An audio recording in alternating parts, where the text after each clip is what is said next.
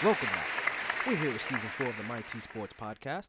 I'm your host, Tomar Taylor, and I've been conversing with the Mad Podcaster. And quite frankly, he's very mad. We're going to try to find out why, so we'll take some questions from one of our live Twitter followers. Yes, ma'am. Please state your name and where you're from. Hi, my name is Felicia, and I'm from Hialeah, and I just understand why you so mad. Like, what are you so mad about? Yo, first of all, first of all, you can't be asking me no questions. You know what I'm saying? Yo, yo, who the fuck is you? You Uh, know what I mean? me, Like, yeah, you can't be asking me no questions. This Yeah, I'm, gonna tell you very why I'm mad. I'm, I'm, I'm, gonna tell you why I'm mad. Like, like they, like these hosts out there, they in these million dollar studios, they dropping hot takes. You know what I mean? They got tea, they got all that shit. You know what I'm saying? Like, I'm still living with my moms. I'm making podcasts. I ain't made no money yet. This my fourth season, yo. This my fourth season, and I ain't made a dime yet. This dude dropped one take. He make wild shows. That cold pizza show, it was cool. It was I. I mean, I got more John Blaze than that. I mean, I got John Blaze taste, and and they not even recognizing. it. They not even recognizing. It. And fuck is that, yo? Yo, who is you to be asking me any question? Yo, who is you? I got to talk. I got to tell how I feel. I got to talk about sports how I see it. This goes out to you. This goes out to you. And you. And you. This goes out to you. This goes out to you. This goes out to you. You.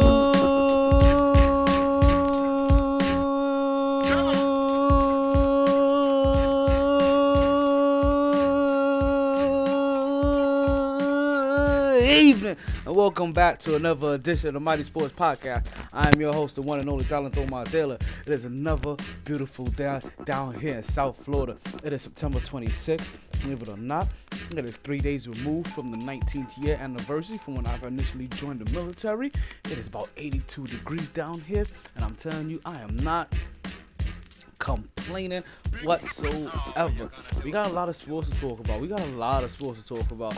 But you know what I say? Regardless of the time and regardless of the weather, it's always, you know what I said? It's always, let's try that again. Let's try that again. Regardless of the time and regardless of the weather. Take that, take that, take that. They are who we thought they were. Now, if you want to crown them, then crown their ass. But they are who we thought they were. always a good time to talk some sports. So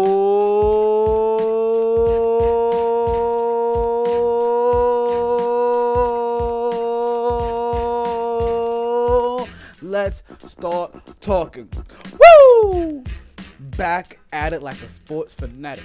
We got a we got a full bowl to talk for you guys. We got a full bowl. Like like seriously, serious football. I mean, listen, man.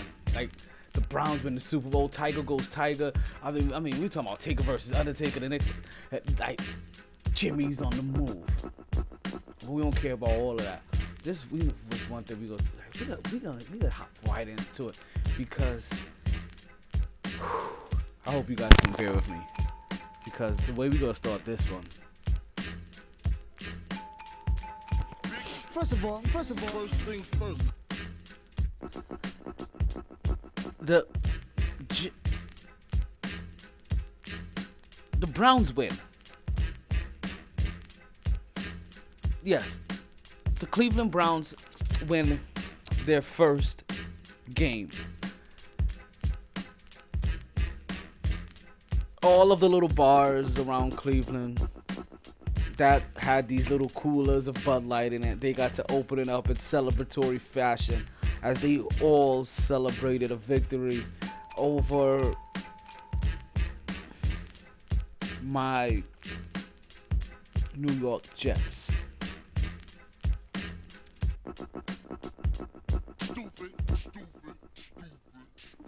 Now that we got that portion out of the way, let's let me tell you how I really feel. Like, let me tell you how I really, really, really feel about this, right?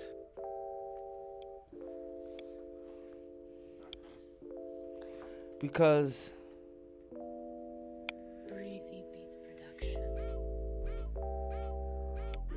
let's let me, let's let's let's get things let's get something honest. Let's, let's just get this honest, right?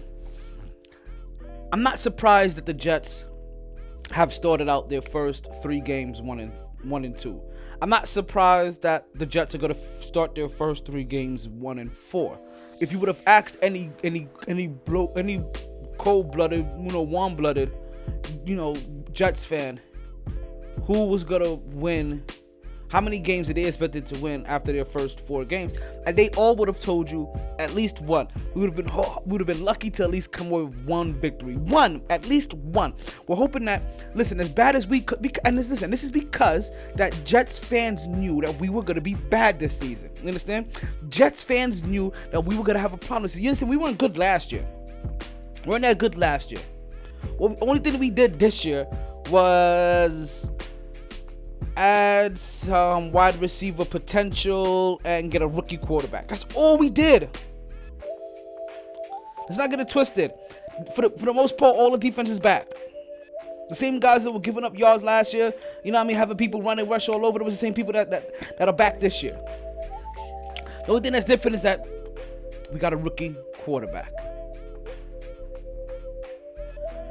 So when you hear me come on come on the come on the airway today, which I realize had a little bit of technical difficulty, that for some odd reason, and I think that's Natalie, who may have just popped up on the website, that the live play isn't on the website right now. Right? So well let's get back to this, right? When you hear me here upset that the New York Jets have just lost to the Cleveland Browns. I'm not upset that the Jets are one and two. I'm not upset that the Jets are gonna be one and three. I'm not upset that the Jets look just as anemic as they did last year. I'm not upset about none of that. Let me tell you where we get a little bit teed off at. Let me let you know where where the emotions start to fly at. Because these are the things that are gonna keep us up at night as Jets fans.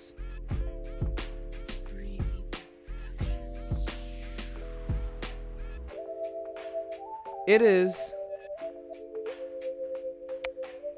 these kind of losses. It is let me let me explain to you how this loss looks, right?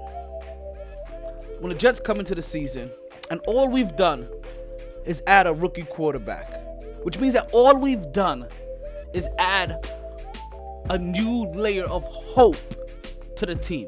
Not more talent, not not not not, not another impact player, suppose you know, a, immediate impact player. We added a new line of hope. But when you go there with your new hope, and for the very first game of the season,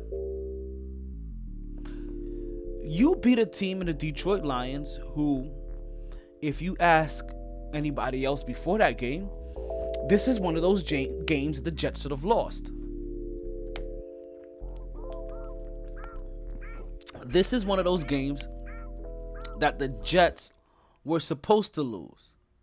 So now if you come into the come into the season expecting to be one and four in these first four games, and ho ho ho ho ho ho ho ho ho ho, you see the kind of whooping they put on the Detroit Lions. You say to yourself, "Oh, you, you, you, you understand? You get that level of excitement to you, and this is what happens to all of the Jets fans. We got that level of excitement to us, and maybe that was our downfall. But, like I said, we beat the Detroit Lions. So now the first game out of our first four is out of the is out of the way. The next game they play the D, the the Miami Dolphins. And however you think about the Miami Dolphins versus the Jets, we understand this is a rivalry game. This this is a this is an AFC, you know, Atlantic Division. You understand this is, this is one of those games that anything can happen. You know, it doesn't matter who's better, who has home who has home field advantage. None of that stuff. None of that stuff matters when it comes to actually winning games with rivalry teams. So you said to yourself, you know what, self, we're not going to pay too much attention to this game, right? It's a rivalry game. Dolphins came into New York, they spanked us. Dolphins coming to New York most time, majority of the times, they spank. That's like how the Jets generally come down to Miami and spank them. Like we understand that there was something going on bigger than football there. Even though Dolphins looked impressive, even though we we come to the realization that yeah, the Dolphins have a bunch of speedy guys that can come out there, do a lot of damage, and basically catch the ball in a very short field and use their speed to chunk up a lot of yards. That's what we realized about the Miami Dolphins, but we chalked it up to rivalry.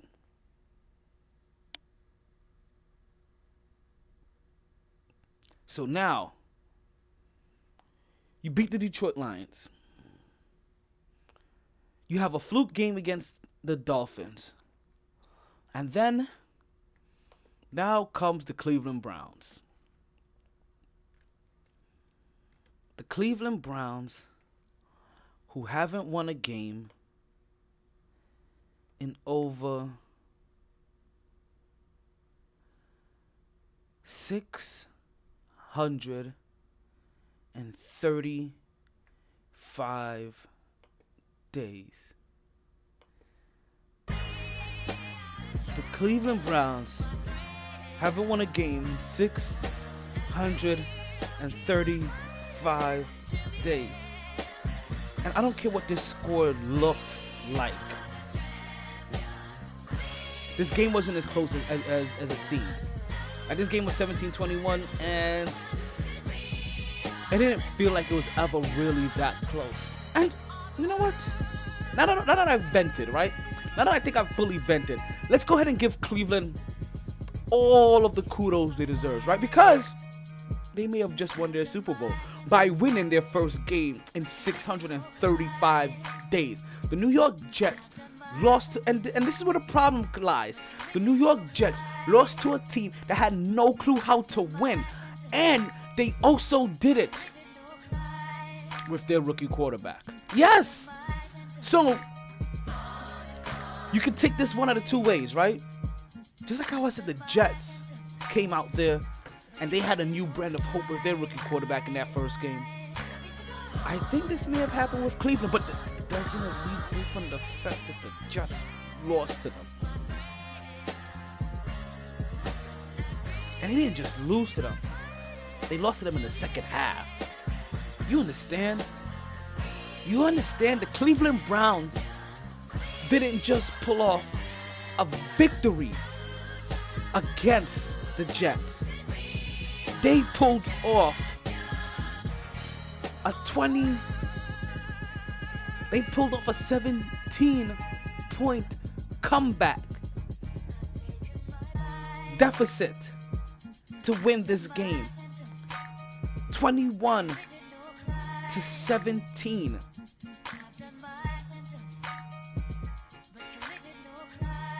and it was all it was all their new quarterback it was all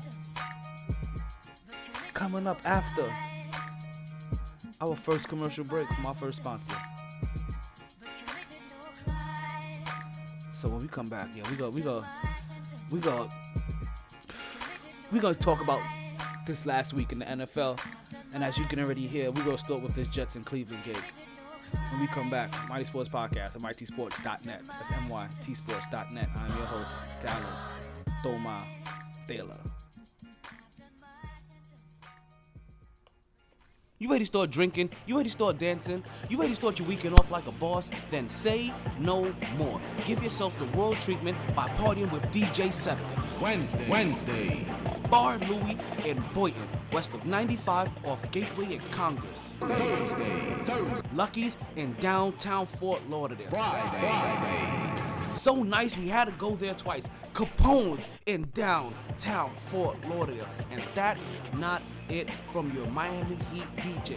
Whether it's birthdays, weddings, bar mitzvahs, corporate parties, or professional sporting events, DJ Scepter puts a royal touch on everything. And for reservations, just go to bookings at djscepter.com. That is B O O K I N G S at djscepter.com.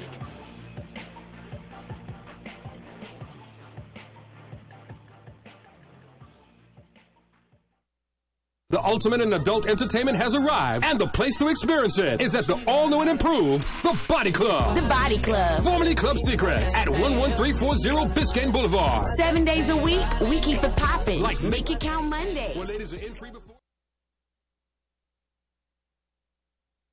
You ready to start drinking? You ready to start dancing? You ready to start your weekend off like a boss? Then say no more. Give yourself the world treatment by partying with DJ Scepter. Wednesday. Wednesday. Bar Louie in Boynton, west of 95 off Gateway and Congress. Thursday. Thursday. Lucky's in downtown Fort Lauderdale. Friday. Friday. So nice we had to go there twice. Capone's in downtown Fort Lauderdale. And that's not it from your Miami Heat DJ. Whether it's birthdays, weddings, bar mitzvahs, corporate parties, or professional sporting events, DJ Scepter puts a royal touch on everything. And for reservations, just go to bookings at djscepter.com. That is B O O K I N G S at djscepter.com. Dot com. That is B O O K I N G S at djscepter.com. Dot com. That is B O O K I N G S at djscepter.com. And we are back on the MyT Sports Podcast. Still your host, Alan Thomar Taylor. You are still listening to MyTSports.net. We understand right now if you're still listening, you may be having a few complications. Oh, if you're trying to catch it, you know what? Back on the MyT Sports Podcast. Still your host, Alan Thomar Taylor. You may not even be there. You know what? As of right now, I'm not quite sure how you're listening, but I appreciate you trying to find a way to.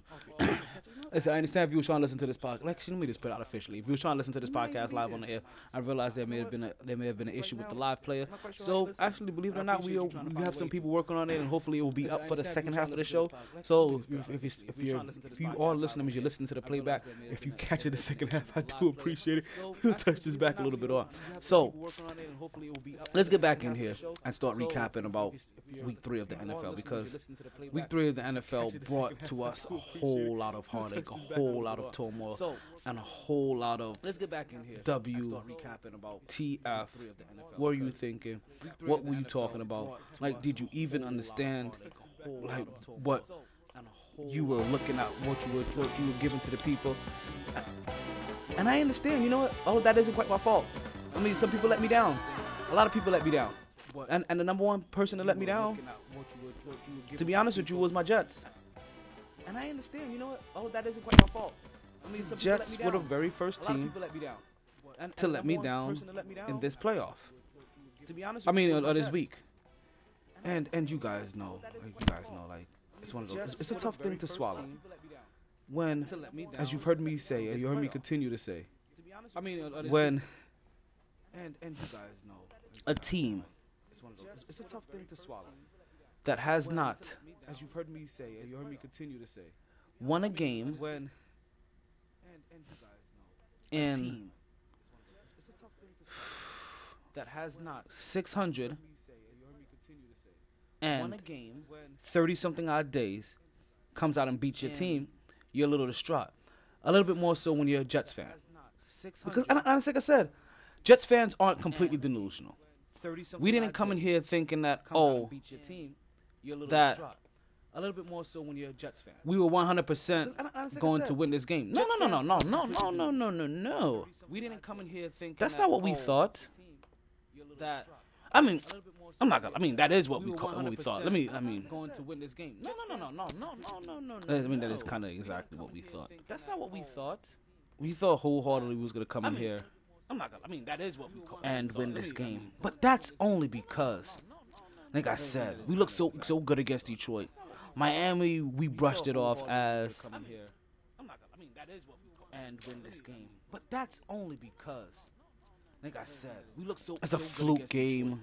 Miami, we brushed it off as as something that happened because it's a it's a rivalry. You know, we brushed it off as something that could be dismissed as and apparently it wasn't something that should be happened because easily it's a- it's a dismissed. rivalry. You know, we brushed it off as something that could be dismissed. And that's where our And problem lied. it wasn't something That's that where should be easily dismissed. That's where the fault was at. That's where we we lost it. That's that, that's not only Jets fans, right? Not only that way, that's where Jets fans lost it, but that's where the Jets players we think lost it too, by automatically assuming that you know what, that we should be able to That's not only Jets fans, right? Not only that way, beat that's this Jets fans team. lost it, but that's where the Jets based off a simple fact that you know what? This team hasn't won in so you know freaking long that that we should be able to find a way to beat the Cleveland Browns. But instead, the Cleveland Browns came in there and said, you know what, based off a simple fact we're the Cleveland Browns. We have nothing. won in so freaking long that We have nothing to able find a lose, to beat the Cleveland and we're gonna come in there. and We're gonna play. the Cleveland Browns came And in there and said, you know what? let's let's let's give some credit where credit was due. Let's give the let's give the necessary credit across the board. The New York Jets started off this game pretty damn good. Let, us not get it twisted, right? Okay, let's, let me let me stop with this woe is me, this woe is me, the oh the woe is me, right? The New York Jets started off this game pretty damn good. The New York Jets started off this game with a 17-0 lead over over the over the Cleveland Browns. The New York Jets played so well that they literally knocked the, starting quarterback for the Cleveland Browns out of the game. Tyrod Taylor was on the side going through concussion protocols, trying to come back into this game. If you ask him at any other point in time, if that's a good if that's a good game, if you're the opposing defense, yes, that's a good goddamn game. If you're a Jets fan, you're like, yo, we're having a good game. If that was Tom Brady you did it too, if that's Drew Brees, if if that's Peyton Manning, if, if that's Cam Newton, if, if, if, if that's Baker Mayfield, you understand? We don't. We, if, if, it's all of those guys, you are happy. If that was Tom Brady who did it too, But it happens if, if that's to Tyrod Taylor. if, that's Cam Newton, if, if, if, that's Baker Mayfield, And- you understand? We don't. If, it's all of those guys, you are happy. If that was Tom Brady who did it too, What happened there Brees, if, if that's to Tyrod Taylor? if, if that's What happened Newton, there if, if, if, is if that knocking out Tyrod Taylor may have been What happened the one thing that played into our demise, to be honest with What you. happened there is that knocking out Because- Tyrod Taylor. may have been Knocking out the Tyrod one Taylor thing that played into our demise. To be honest with you, forced the Cleveland Browns. Because to start Baker Mayfield. knocking out Tyrod Taylor Knocking out Tyrod Taylor demise. To be honest with you, made the Jets have to Browns prepare for somebody to that you can say they technically weren't prepared for. Knocking out Tyrod Taylor. And listen, the Cleveland Made the Browns did exactly what they were to supposed to do.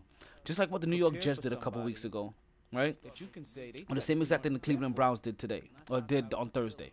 and Is that they rode the Cleveland wave Browns and the exactly what they were energy supposed to do. of their Just rookie what the New York quarterback. Jets did a couple weeks ago, right? They played for him. The same exact thing the Cleveland They Browns knew they could play for him. They wanted to play for him, and they went out there and they balled for him. the wave and the Baker Mayfield came out there and made the plays that he was supposed to. Ran, the, gave himself time like he was supposed to. Changed up the whole dynamic of the game the way that he was went out there and they supposed to. Him. He did his job. Like, there seriously, made the plays that he was Baker. Mayfield, gave himself 100% like he was supposed to. Changed did the his job. of the game the way that he was supposed to. He did his job. Like, seriously. Baker Mayfield, 100% did his job. What happened is that the Jets just couldn't keep up. And and, and listen, call it being a little bit gassed, right? That like I said, you just the whole entire pace changes, the whole entire atmosphere changes, and why you're like, yo, you know, you guys are professionals, you guys should know better, you guys should come out there and you should play a little bit, and you should play better, you should give out, you should give out more. But sometimes you can't give out more, and sometimes these guys just catch on on your heels, and that's exactly what happened. The Jets were caught on their heels. You guys should come out there and you should play a little bit, and you should play better. You should give out. You should give out more. But sometimes you can't give out more, and sometimes these guys just catch on. on And the Jets lost exactly what happened. to a team Jets were caught on their heels. that has not been able to find a way to win a game in The Jets lost. over 635 days. to find a way Baker Mayfield came out there, to win a game went 17 for 23, in no touchdowns, no interceptions, all fire, all heart, won a game Baker Mayfield came out there, 21 to 17 after his team was down 17 nothing. no touchdowns. Came in the second half. He did it in a half. That wasn't a full game. He did it in a half. Won a game. You know what? 21 to 17. Our quarterback did it in a full game. 17 15 for 31 and two interceptions. second half. He did it in a half. That wasn't a full That's game. That's what they did. He did. did it in a half. Won a game. You know what? 20. So, excuse me for being a little bit emotional. Pardon me for being a little bit sensitive. Excuse me for being a little bit kinky, a little bit in my feelings. Because the Jets didn't do what they're supposed to do. I mean, listen. The only thing worse, or the only thing as bad as I could possibly say, as being a Jets fan and losing to Cleveland. At least you didn't have any expectations. At least your team isn't the team that everybody thinks is one play away from winning a Super Bowl. You understand? At least that's not us. At least you're not the Minnesota Vikings. And at least you didn't get trampled by the Buffalo Bills 27 to 26. Because that is a whole nother problem in itself.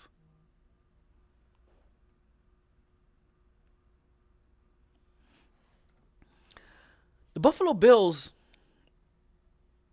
didn't have LeSean McCoy. The Buffalo Bills, and, and you're going to hear me say this a lot today because this may be the theme of the day. The Buffalo Bills went out there and they started their rookie quarterback.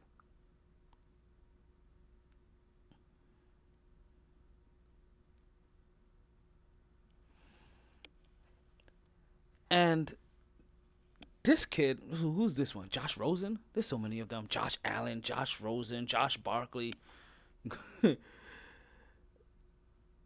Literally hurled his way to a 27 6 victory over the Minnesota Vikings. And once again, as I'm going to tell you, same exact stats 15 for 22, one touchdown, no interceptions, all heart, all fire. Because this is what these rookie quarterbacks do for your team. They, they, they, they bring you. They bring you. They, they bring you hope.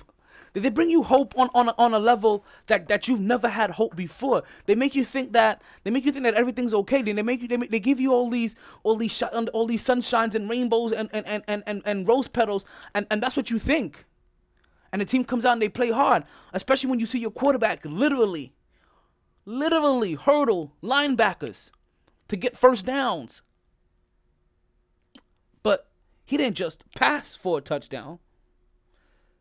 This kid also ran for two touchdowns.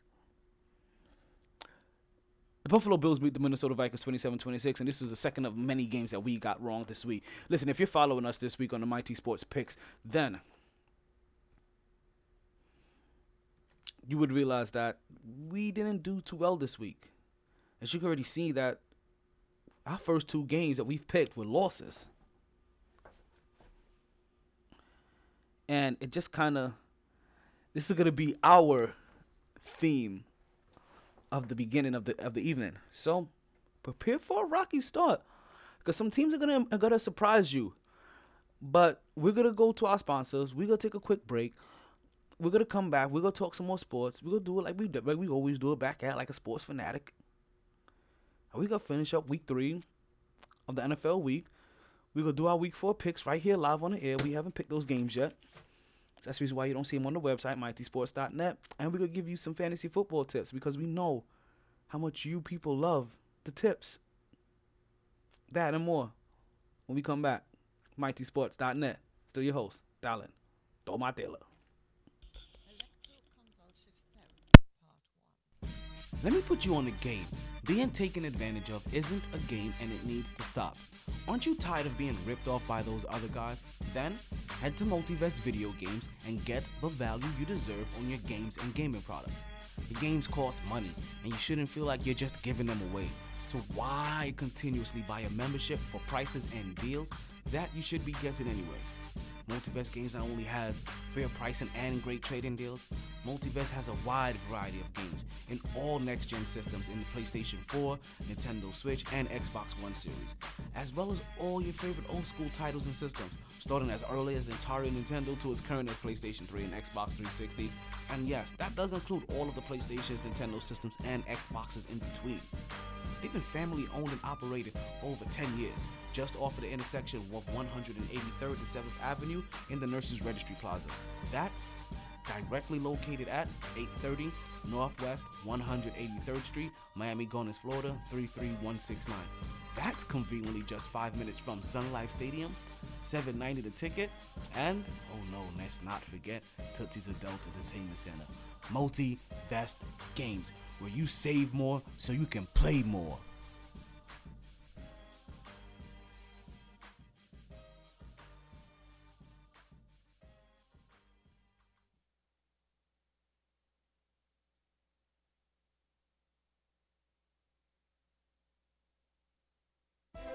Find millions of textbooks and solutions on the go. Marvel at how seamlessly it fits into your daily student activities.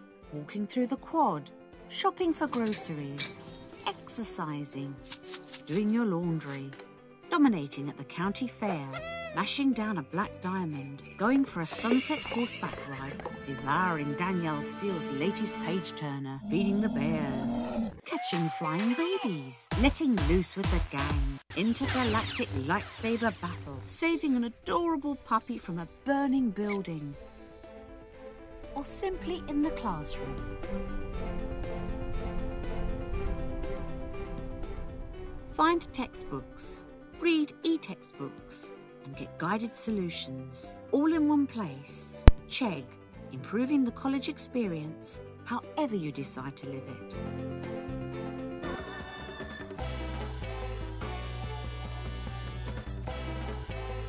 And we are back to the MyT Sports Podcast. Uh, still your host, the one and only Dylan Tomar Taylor. And if you're still listening, if you're still listening here on MyTSports.net, I really do appreciate you guys always listening. It's always one of them times that we could continue and, and it's talking about um, week three of the NFL. As you already, you already heard my rant and disappointment about the New York Jets. So if you have to, if you want to hear that, you have to catch back on the on the first half of the podcast. Like I said, a lot of games surprised me this week. A lot of games surprised me this week, as you're gonna tell. And listen, you can always tell by which game surprised me this week by, by my records, right? By when we do the MyT Sports pick. If my record is a losing record, I'm surprised. Let's just get that real simple. If I'm coming here and my record is seven and nine, I'm just surprised like a motherfucker. Like there's some teams that lost, and I'm looking like, cause you understand, in all realistically, in all realistically, I really don't expect to have more than five losses in a, in a, in a, in a week. Anything more than that, I'm looking at like, okay, something happened, some things went wrong. Like, wow. And, and that's real, and, and that's and that's stretching it to say like, oh, I'm willing to accept five losses. That's 11 and four. Whatever those numbers are. 11 and four. 12 and 4? 12 and 4. Let's go with 12 and 4. 12 and 4 sounds a little bit better. Right, so as we come back, right, we take first as, as New York Jets versus the Houston. And this game was going to be anyway, because on one side you had old quarterback with nice young talent, with a bad offensive line, and a young quarterback with nice young talent and a bad offensive line. Both teams have pretty good defense. If you had to ask anybody who had the better defense, it probably would lean a little bit towards Houston. But if you had anybody ask anybody who had the better offense, they probably would lean a little bit towards the Giants.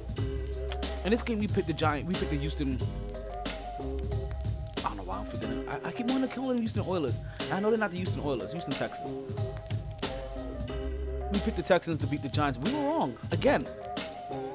As the Giants won 27 for 22. Eli Manning was a very, very efficient 25 for 29 as he put up 297 yards, two touchdowns, no interceptions. And you ask, and you may ask, whoa, what just happened? How did the Giants put um do this to the Houston Texans, who also put up 24 points? Who also put up did a couple of feats? How did this happen? I'm gonna tell you. And if I if I would have known that this was gonna happen before I made my picks, I probably would have picked the Giants to be prosperous, prosper, to win my damn self.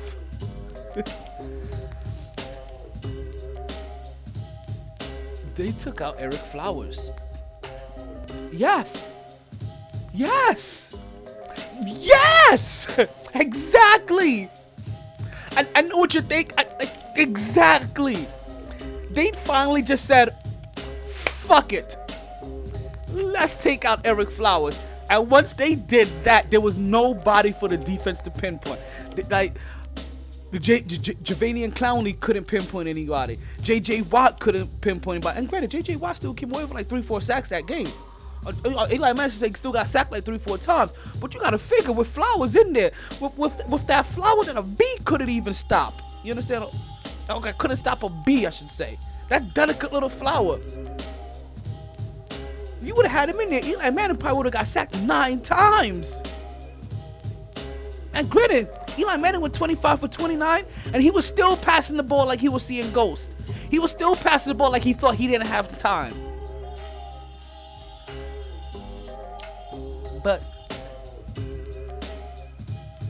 I put Houston up there with one of the better defenses because of the individuals that they have up front. J.J. Watt, Jadeveon Clowney.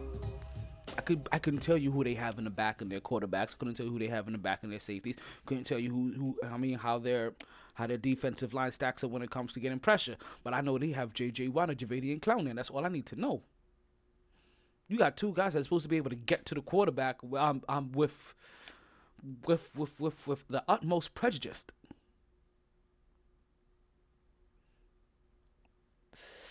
So I kind of expect them to do that, but they don't do that based off a simple thing.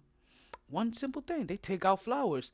And not only did they take out flowers, they also went to a two tight end set. Two tight end set. What is that, Talon? Oh my God. What is that, Talon? Oh my God, Talon. What is that? What that means is that a lot, two tight end sets are a lot more common than they generally sound. But you, because usually all you ever really hear about is the one tight end that's doing all of the catching. That's all you ever hear about. You hear about the, you hear about the Jimmy Grahams, and you hear about the Curl, the Kelces, and you hear about, you, you understand? Like you hear about all these guys. The Antonio Gates. You don't hear about the other guy that's in there not catching passes, that's just blocking and and and just taking mushes to the face and getting knocked on the ground and, and eating dirt. You ain't, that's getting punished. You ain't talking about that guy. Well, the Giants decided to not only utilize a two tight end set more, they also decided to utilize a two tight end set for not only for blocking purposes, but also when it came to packing passing purposes. And I'm telling you, I like it because what that does, it takes a lot of pressure off of that kid Ingram. Because because one thing he is definitely not, and that is not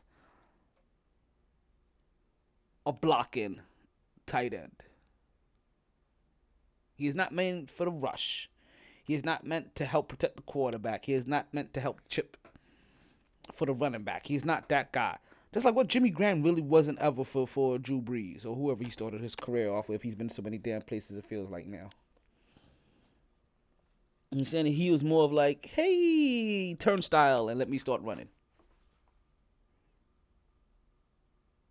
So the Giants find a way to come up with their first victory, as the Houston Texans still can't find a way to win a game for this season. And since we're talking about finding ways to win a game, yes, folks. So that's three straight.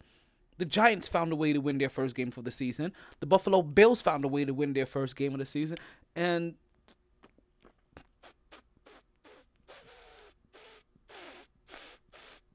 Cleveland Browns found a way to acquire their first victory as well. Excuse me. there's gonna be a lot of first. Like you, there's gonna be a surprising amount of first. You're gonna be surprised of how many other teams that didn't win games this season that are gonna come with their first victory. They still have Oakland out there. You understand? We still have the Arizona Cardinals out there. We still have the Seattle Seahawks out there and the Detroit Lions out there. We have all of those teams out there that still haven't won a game this season. And they're coming up with some formidable foes. The Oakland Raiders take on Miami. The Arizona Cardinals take on Chicago. Seattle takes on Dallas, and Detroit takes on New England. And all of those teams are trying to figure out how to get their first victory for the season. And I'm telling you, there's some shockers in there. There's a couple of shockers. We'll get to them. We're gonna definitely get to them. And oh, did I mention? Pittsburgh was amongst that group too. It's five teams. Pittsburgh hadn't found a way to win a victory. They were in that same boat with Cleveland, where they were 0-1 and 1.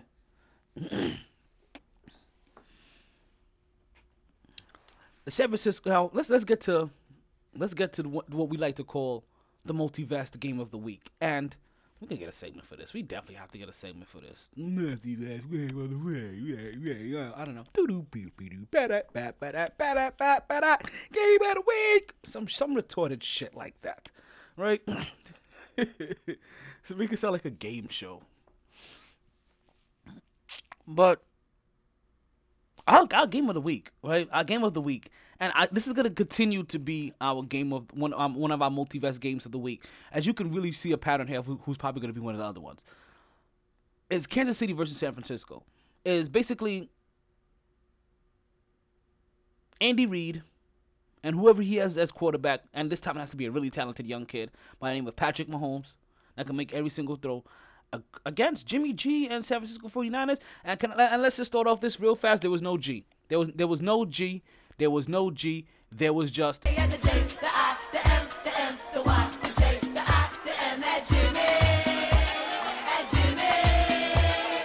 There was just Jimmy, and you know what? That wasn't enough. Jimmy G got knocked out of that game. Jimmy G blew his ACL, and G- and the San Francisco 49ers, their hopes have now gone down the drain. And you have to wonder, you're San Francisco. What kind of year were you expecting to have? Was this a rebuild year? Was this a year of improvement in teaching? Was this a year that you was thinking about possibly making it into the playoffs? Because if that's the case, then New Orleans is sitting in a pretty good spot with Teddy Bridgewater. And then it makes you realize that the Jets could have been a little bit more patient when it came to getting rid of Teddy. Because there's some teams around the league that could use a quarterback right now. And maybe we could have got a little bit more than just a third round pick. While we also gave away, what was that, a sixth, I think? So, yeah. Yeah. About that. We gave away a quarterback and a sixth round pick for a third round pick. And there's teams out there now that needs quarterbacks. I'm just saying, at best, we could at least just got the third round pick without having to give give away the sixth. Maybe we could have got a third and a sixth and kept up. Derailing from what ifs. So the San Francisco 49ers lose their quarterback, Jimmy G right? As, as he goes out injured against the game against Kansas City. And in this game against Kansas City, man, we get the same old, same old, right? But what we but it's not the same old same. We get the same old same for Patrick Mahomes. As Patrick Mahomes go um produces 314 yards off of 24 attempts. I'm sorry, 24 completions off of 38 attempts. Three touchdowns, no interceptions once again folks. And it is someone new every single week that this team finds that becomes a producer. One week is Hill, another week it's it's it's it's God. I just forgot his name. But this week, this week, we have finally the tight end showing up. Travis Kelce. His first name Travis? Could be. We don't know. But we have Kelce showing up, right? Eight catches, 114 yards. He produces for them. Big body. We go, we go, we go, we gonna give him the. Big up, big up. Yeah, he, he gets one of those. I don't have a game on in the back, just to let you guys know for today. The Miami Dolphins have a regular game. It is another once again they, for the second straight week. They don't play in a game that takes for seven takes to take seven hours to complete.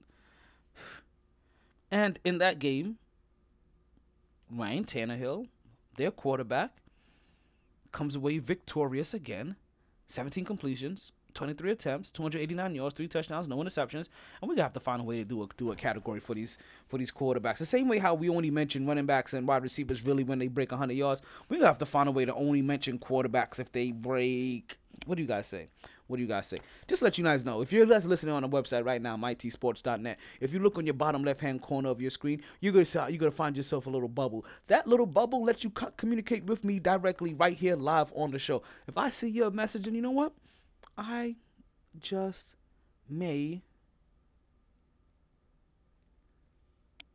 answer your questions right here on the air.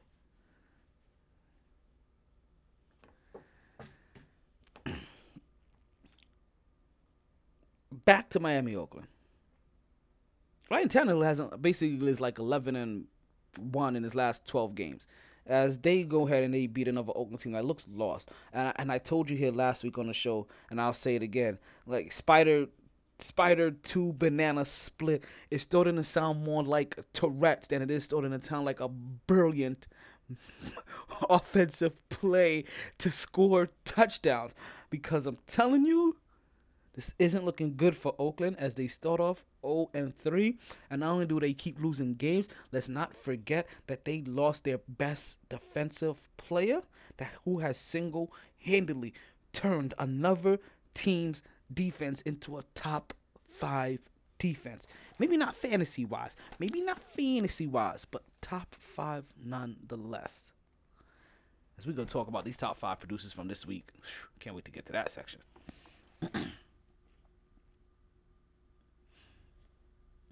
Philadelphia beats Andrew Luck and the Colts.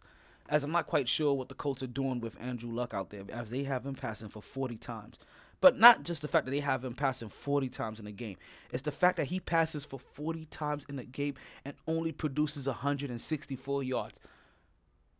I don't know what they're doing with Andrew Luck. I really do not understand what they are doing with Andrew Luck anymore.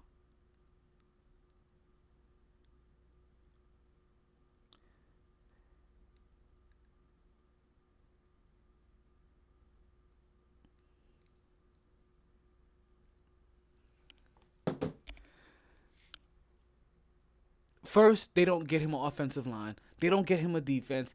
And now you have him passing 40 times with 25 completion only produces 164 yards.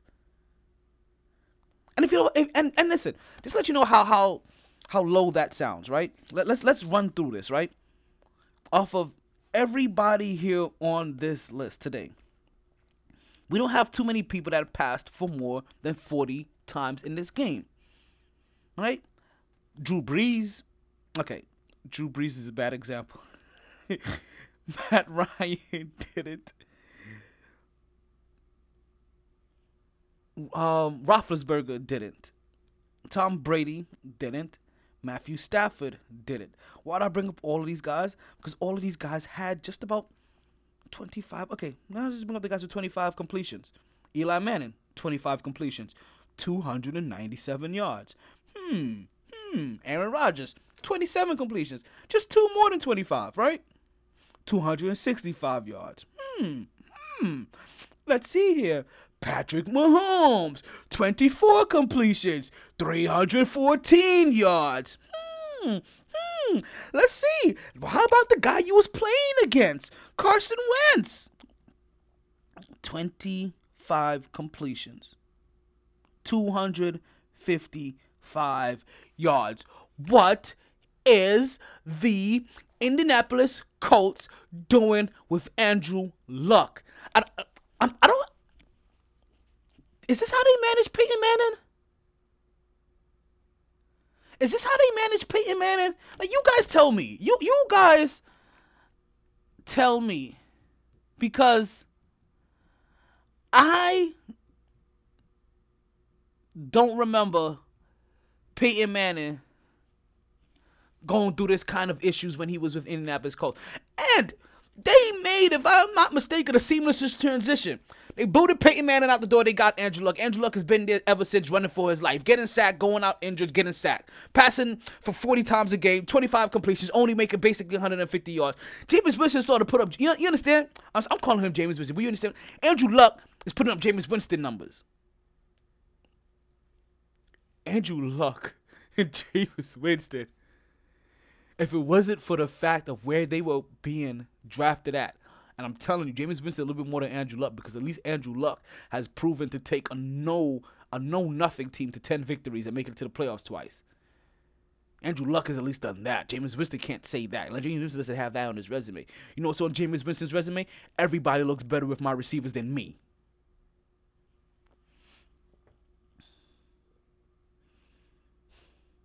Jacksonville beat Tennessee in a lackluster game. I'm sorry.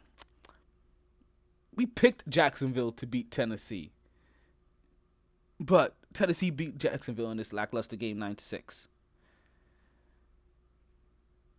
Now, on the picks, on the web page, we picked Cincinnati over Carolina. But if you heard the show last week, if you heard the show last week, then you know, then you know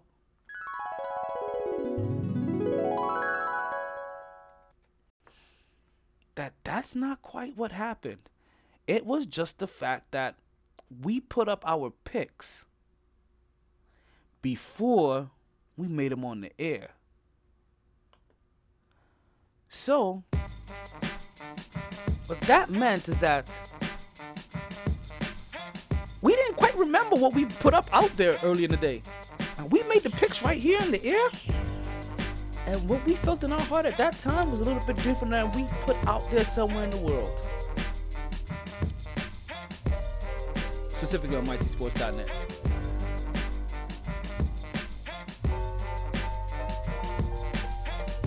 So we decided, we told you guys, hey, we're gonna run with it. That's what we put, that's what we actually have officially up on the site. That's what we're gonna have on the site. Even though what we have on wax is a little bit something different. This is what we already have out there in the universe. We can't go back on that. But I told you, if you had to doubt me anywhere, it would be here in Carolina. So I'm hoping you doubted me. And for and this would have at least got you to at least eight and eight. I'm also hoping that you would have doubted me of the New York Jets and Cleveland and at least got into 97 by now, just being a homer pick. And for a lot of you other New Yorkers, I hope you would have picked your Giants over Houston.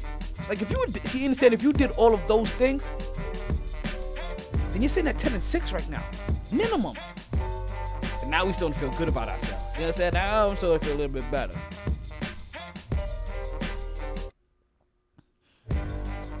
So Philadelphia beats Indian, Indianapolis 16 um, 20 to 16. That was one game that we got right. We told Tennessee beat Jacksonville 96. That's a game that we got wrong. Cincinnati end up beating Carolina and uh, losing to Carolina, I should say. And that's a game that we were a little bit iffy about. Listen, as the Red Rocket um, decided to, as he's come back a little bit. Not quite sure exactly how you messed this game up, but they found a way to go down. As Andy Dalton went 29 for 46, 352 yards, two touchdowns, and actually, this is exactly where he messed that. He threw four interceptions.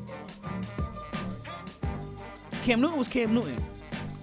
15 attempts, 20, 15 completions, 24 attempts, two touchdowns, no interceptions. That's not the reason why Cam Newton and his team was successful. It's because it's because of Cam Newton um, single-handedly accounted for four touchdowns in this game, and that was two in the air and two with his very own feet. You know who else did that this weekend? You know who else rushed for two touchdowns? Buffalo's rookie quarterback. Yeah, he did. Hipstrumentals.com. Buffalo's rookie quarterback came in there and he rushed for two touchdowns. So, when Josh Allen is in the same category as Cam Newton, Big up, big up. In his very first game, you got to give the, the young brother some respect. The young baller some love. The other game, I told you to doubt me on because it varied from what we put on the universe. Was this Baltimore and Denver game?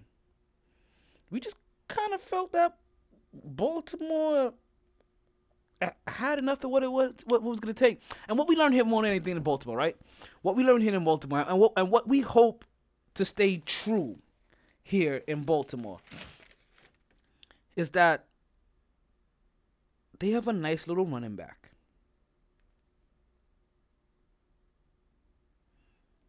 That if he is Somebody's gonna stab me for this, cause just last week I may have just told him to get rid of this guy because he was he was a bum. But that's because I wasn't. That's because they, and when I say they, meaning, meaning the, meaning meaning the people, the experts that I get my information from, they didn't make it seem like he was gonna be the man continue on this team. But I'm gonna tell you what's something that we found out, and that is that not only is he the man, but I mean he was a little bit tired in week two, and he is projected to get the majority of the work goals. Now, now listen, when in week one when you get six touches, and in week two when you only get four touches, it kind of makes it hard for anybody to believe that you are gonna be a positive producer in this league or for the season. But if you're gonna get anywhere between 25 to 32 touches in this league, there's no way you're unsuccessful. You understand? 25 touches should give you at least 75 yards. At minimum, 75 yards. That's seven. That's, that's seven points for for for a running back. Think people are taking that at this point in time.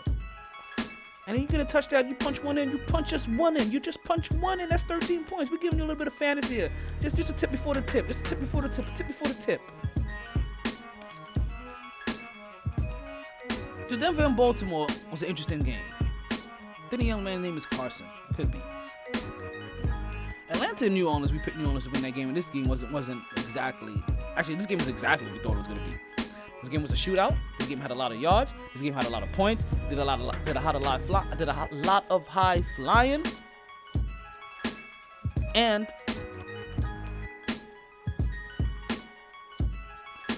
we got more yardage, more attempts. As as you guys all know, right? As you guys all know, if you if you are not aware, Drew Brees is officially the all-time leader in completions in the NFL. All time. With like 6,100 and and counting. 600,100, like 15 plus more counted. And he put up an additional 39 this game. As listen, I told you not too many times that you should be passing you should be passing over 40 times in a game. Well, when your name is Drew Brees and you're the all-time leader in, in, in, in passing completions in the league, and you can pass for damn near 80% in a game, then yeah, you can pass for 49 times. Drew Brees passed 49 times in this game, made 39 completions. That was for 396 yards, three touchdowns, no interceptions. 129 yards of those yards went went to Thomas, went to their went to their wide receiver Mike Thomas. He also had 10 of those completions, so that was a quarter of the passes. They went directly to him. You know who had, but I, he didn't have the most though. He had the most yards. I'm sorry, he had the most yards, but he had the most catches. Their running back, Kamara, had 15 catches. And this is where Kamara eats up a lot of his fantasy yards at. It's not just running the ball. It's his, it's his ability to catch the ball at the back- backfield and just make plays with his feet and eat up yards. 15 catches, 124 yards. And now listen, we had to talk about the other side because listen, on the other side, we had Matt Ryan. We had Matty Ice out here. 26 completions, 35 attempts. He's not bad himself either. 274 yards, five touchdowns, no interceptions. Julio Jones, five touches, 96 yards. And if this guy is available, no, maybe you may want to get him, Ridley. Seven ta- touches, 146 yards. We'll tell you why he may be worth you picking up, and maybe and why this may not just be a fluke for him. Oh yeah, I mentioned he put up three touchdowns. Then we had the Hollywood Showdown, the LA Rams versus the LA Chargers. LA Rams were awarded the home team on this game, and they held home court. 23 35 LA Rams. 355 yards for Wentz. Sorry, not for Wentz. For Jared Goff, 29 attempts. Sorry, 36 attempts, 29 completions. Three touchdowns, one interception. You had Todd Gurley running for over 100 yards. You had their wide receiver Woods catching for over 100 yards. Both of them finding the end zone. And on the other side, you have Philip Rivers. Kind of pedestrian night, 226 yards, two touchdowns. I told you, we're going to find a way to stop mentioning these guys that don't put up over 300 yards. We just got to talk about these 300 yards because listen, it's, it's all about the numbers, right? It's all about it's all about the numbers and and and what kind of and how you can produce, and not not just that, not just that. Like we also talk about like what can you produce from a fantasy standpoint too. But you know what that means, right? We're gonna take a quick break. when we come back, we're gonna finish up the show with completing up the week three wrap up. We're gonna give you our week four picks, and then we're gonna talk about the tips. Just the tips. that's all you need. all the tips. Come on down to XF Martial Arts where you'll be able to take part in learning all the disciplines you'll need to be an extreme freestyle martial arts machine. Whether it's taekwondo, karate, yoga, summer, spring, or fall, XF Martial Arts has it all. For more information, class times, and dates, don't wait. Go to xfmartialarts.com and reserve your spot today. That's XF Martial Arts, located at 2875 South Congress Avenue, Suite D, Delray Beach, Florida 33445. Or call 561 276 1774 and ask to speak with Sensei Cohen to reserve your free trial week. Just tell him MyT Sports sent you. XF Martial Arts, where fun and discipline are one.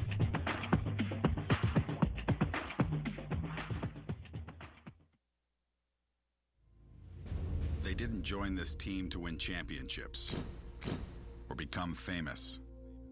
They join because there is important work to be done, and only some able to do it. They are brighter, better educated, led, and equipped than any team in history. They are doctors, lawyers, engineers, technologists, and combat troops, all prepared for whatever comes their way. You'll find them where the lights don't flash, and the only contract they sign with themselves and their country. One day, they may be asked what they did to make a difference in this world. And they can respond I became a soldier.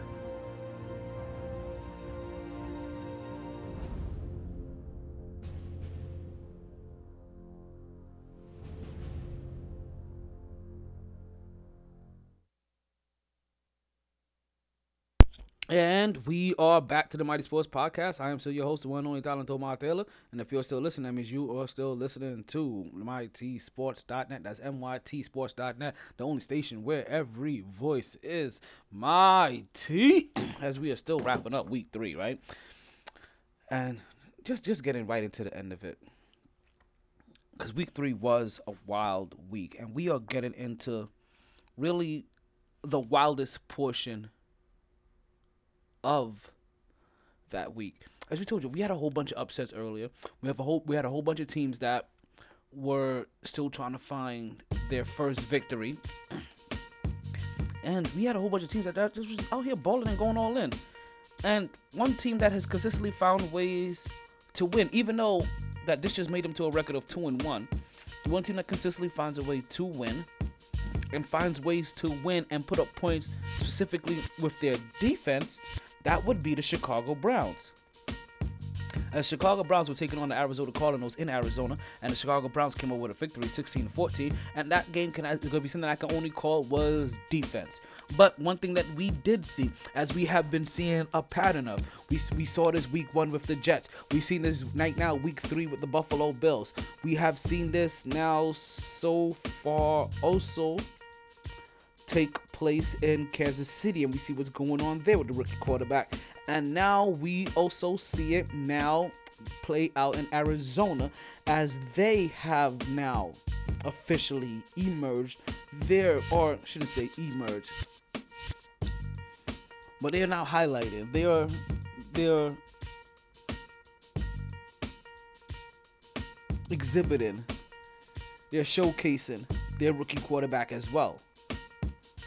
And as we know, quarterbacks are going to have a couple of their lumps. So it was interesting to see. So now we're talking about New York Jets rookie quarterback, right? We have the Buffalo Bills rookie quarterback. You have the Kansas City Chiefs rookie quarterback.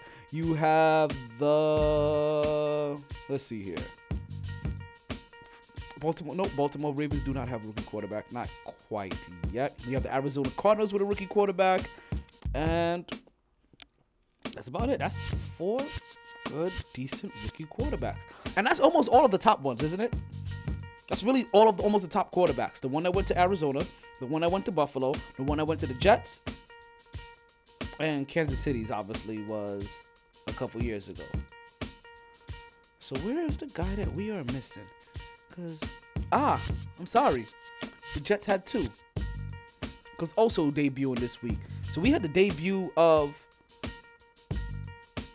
Josh Allen. Sorry, we had the debut of Johnny, not Johnny Manziel, Baker Mayfield.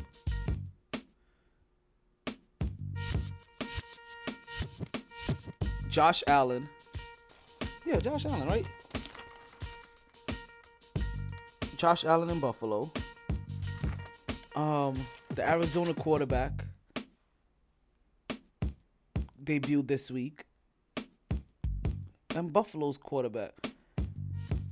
Josh Rosen. Sam Darnold is ours. There's so many damn Joshes and Johns. We can't keep track of all these damn people. Let's just keep talking about week three. Seattle came with their first victory this week as they won 24 to Dallas. And if you want to know why they won, they won because of Russell Westbrook. The first shocker here, or the next shocker here, is going to be New England over Detroit, or New England taking on Detroit. In Detroit, as New England gets spanked and they lose 10 to 26. And man, that's how we're going to say it. New England lost 10 to 26 as Detroit finds their first victory of the year. Matthew Stafford with 27 for 36, put up 262 yards, two touchdowns, one interception. Tom Brady had a little bit of pressure on him, felt a little bit of smoke, got a little bit of heat, was a little bit choked up, couldn't quite produce, looked a little lame, looked a little Duckworthy.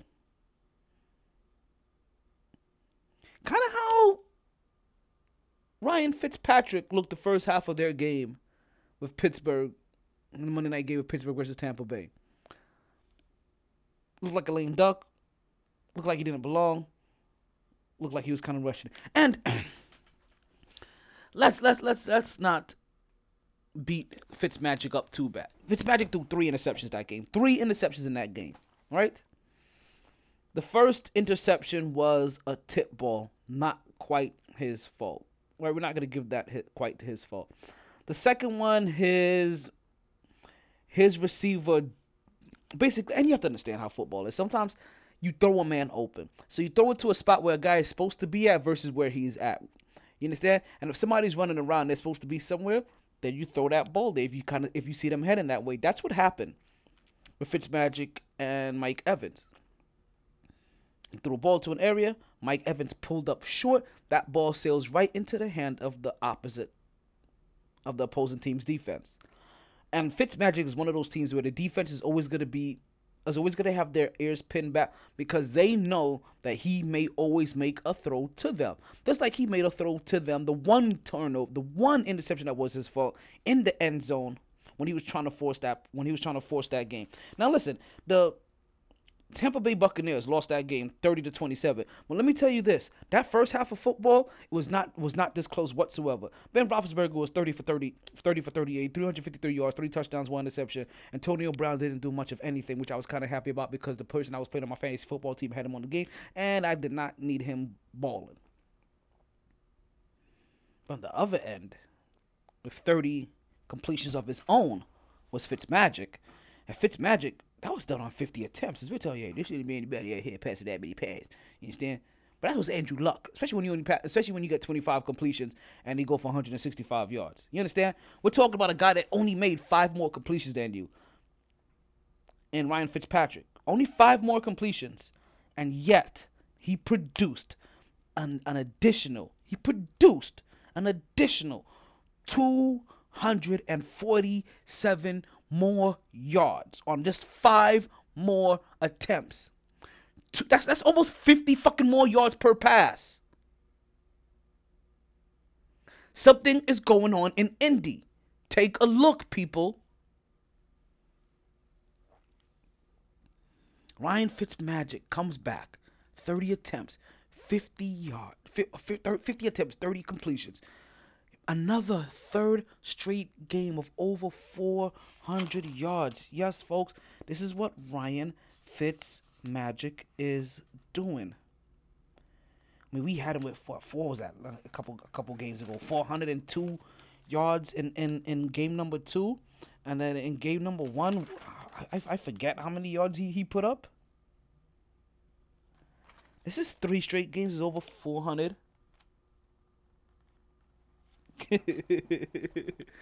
of over 400 yards. Yes, you are saved.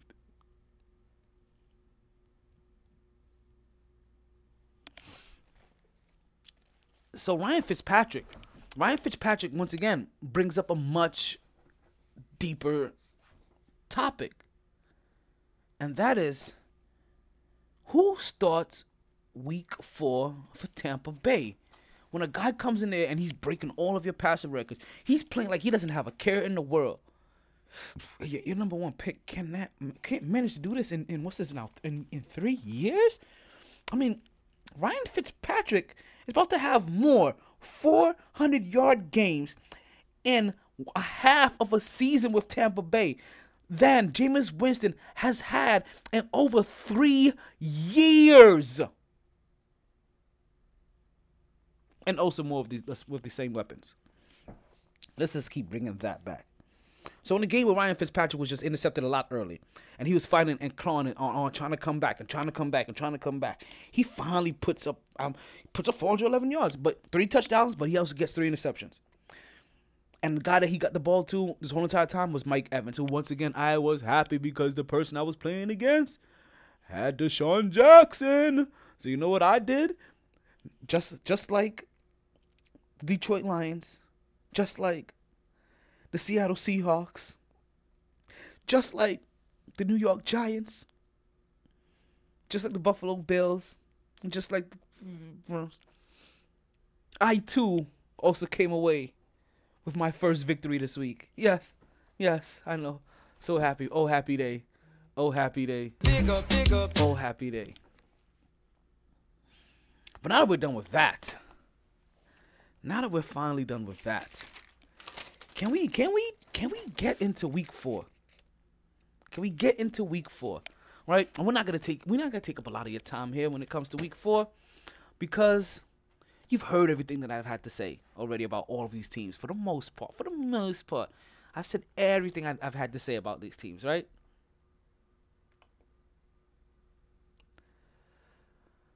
So, I'm not gonna spend a lot of time talking about them now because all we're gonna do now is just give you the picks.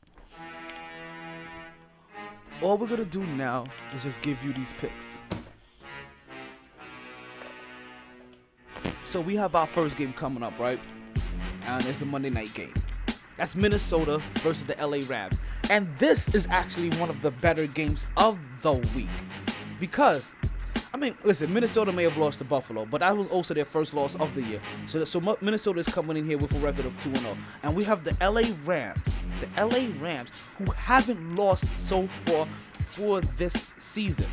So you have a 2 1 Minnesota Rams, right? Uh, Minnesota Vikings versus a 3 0 um, LA Rams.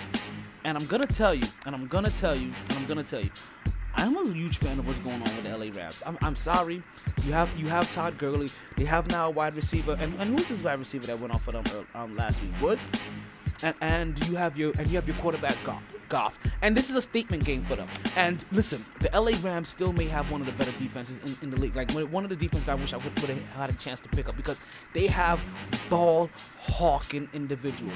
And we're talking about ball hawking individuals on the defensive line. We're talking about ball hawking um, individuals in the backfield. We're talking about the, the, defensive backs and safeties. So you have ball hawking individuals at all in all facets of the game. We have ball hawking, we're talking about guys that just have a nose for the ball. We're talking about guys that just happen to find the quarterback. We're, we're talking about guys that just happen to always come away with the takeaway.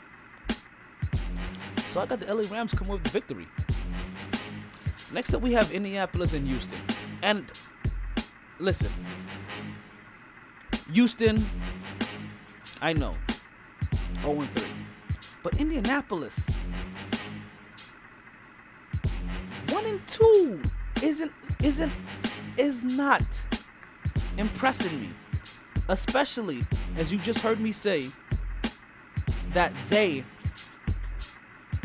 put up 25 completions for 164 yards. Now, do I think they do that at home? Probably not. I think they do that against a rival team like Houston? Probably not. But do I think that they can win against Houston? Probably not. I have Houston going on the, going on the road and coming with their first victory in Indianapolis.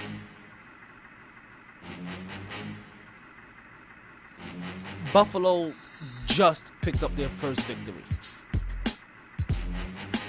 I'm not gonna go crazy here and think that they, even though, even though they kind of have the same record, I shouldn't say quite have the same record. Green Bay is one one and one. They have the same amount of wins as Green Bay.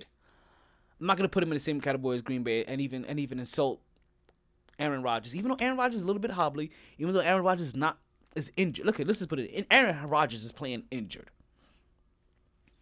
Even an injured Aaron Rodgers, I think, is better than what Buffalo has right now. And Buffalo has hope. Green Bay has an injured Aaron Rodgers. Which still mean they have a lot of skill. I expect Green Bay's will and skill to get them over the hope of Buffalo.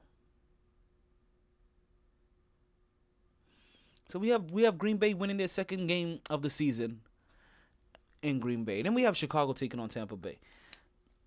This is the game. This is one of those games I'm worried about. Like I said, because any game that involves Tampa Bay right now, I'm I'm excited about.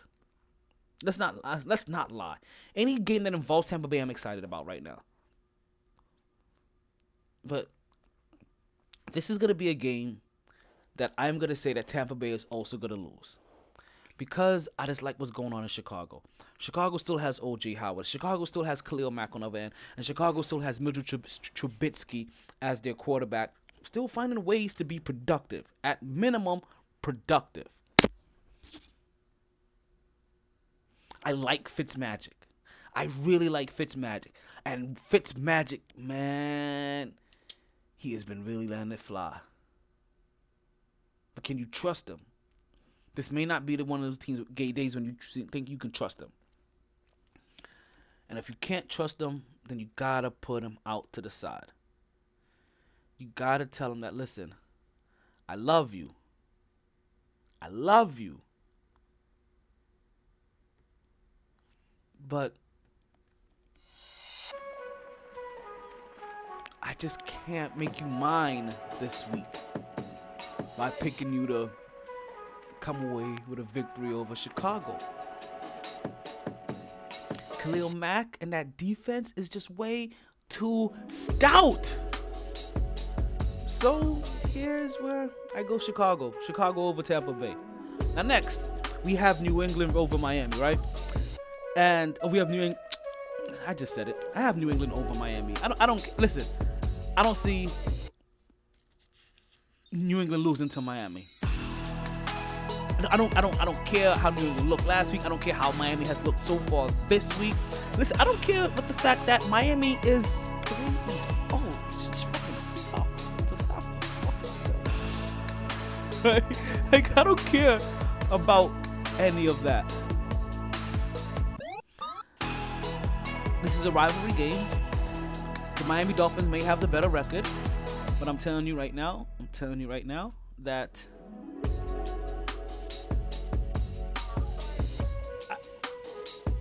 England isn't losing two games in a row. I'm sorry. I'm sorry. I'm not gonna lose this game to Miami. Let's just put it that way. Not the same way that Dallas is gonna lose to Detroit. Yeah, I got Detroit going into Dallas. Even though Detroit just got their first victory, even though Detroit just picked up their first victory, right, last week, I still have them with a better shot than Dallas. I'm, I'm not feeling Dallas this year. I'm really, I know you're gonna keep hearing me say this until like there's no, there's nowhere else to go here, but I'm just really not feeling whatever Dallas is doing. this year. Just like I'm not, listen, I'm not feeling the reemerging of the Red Rocket and, and, and AJ Green. So, but I also don't trust Atlanta. The Jets are gonna lose to Jacksonville.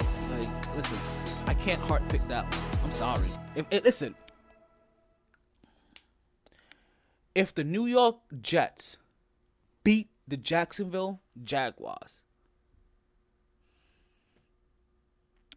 I'll I don't know what I'll do. I'm not quite sure. I'm not quite sure what I'm what I'm not gonna do quite yet. But I will sit here and apologize to all of my Jets fans. I will apologize to everybody that that knows me and knows how jetty I am with the fact that I, for once, I for once am gonna pick against my team. So if they lose,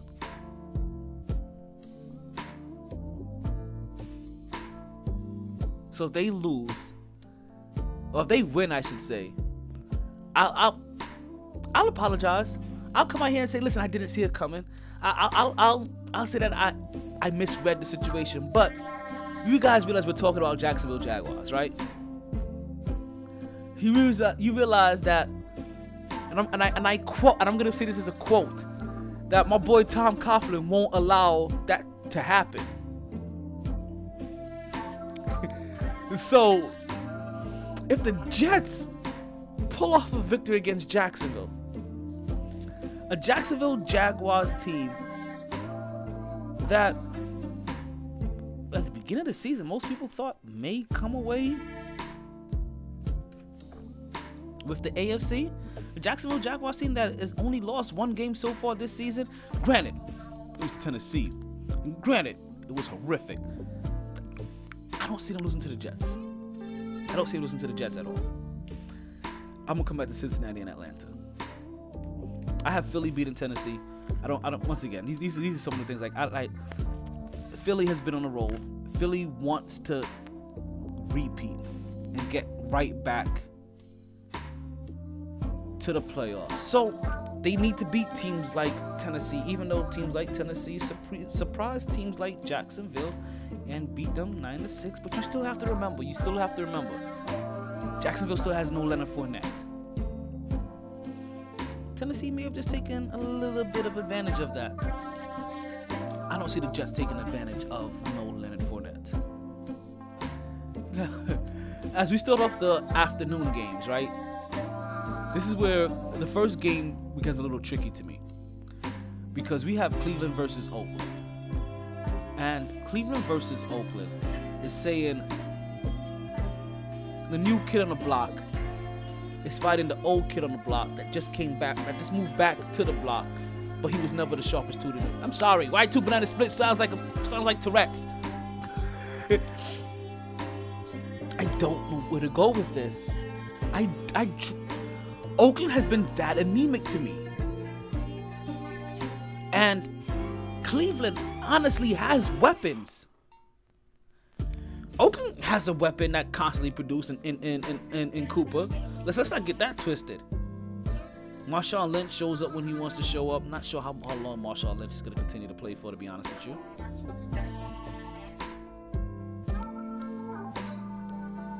When a game versus Cleveland and Oakland, and I can't believe that's that is where I'm shocked at. That's where I'm held up at.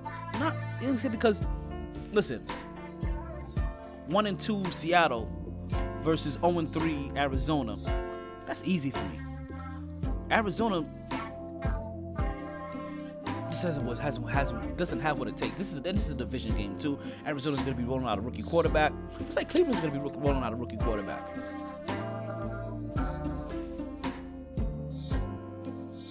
I think that Seattle's coach has been around long enough that when you get a rookie quarterback, he knows exactly what he needs to do. Also, I think Seattle, while they're not the Legion of Boom anymore, I just figured out a defense to get this week.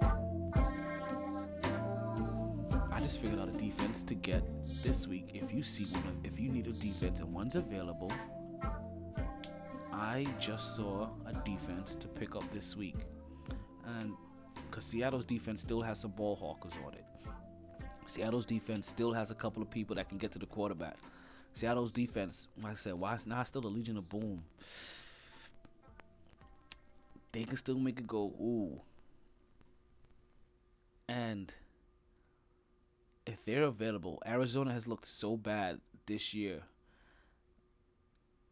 that if you yeah, not only am I picking Seattle to have a victory this year, I'm picking Seattle's defense to have a breakout game this week. New York Giants take on take on New Orleans Saints, and I'm sorry, I don't believe that whatever the New York Giants found last week is going to be replicable when it comes to playing New Orleans. And more than anything else, I don't think they can keep up with the, I don't think they can keep up with the scoring of New Orleans. Can I boldly say? Can I boldly say? I see New Orleans putting up 54 points this week. Can I say that? Can I say? Can I say? Can I say? I see New Orleans Saints put up 50. Listen, man. I don't know if the Giants can. The, the Giants didn't. The Giants don't have enough on defense to stop New Orleans. Let's just put it that way.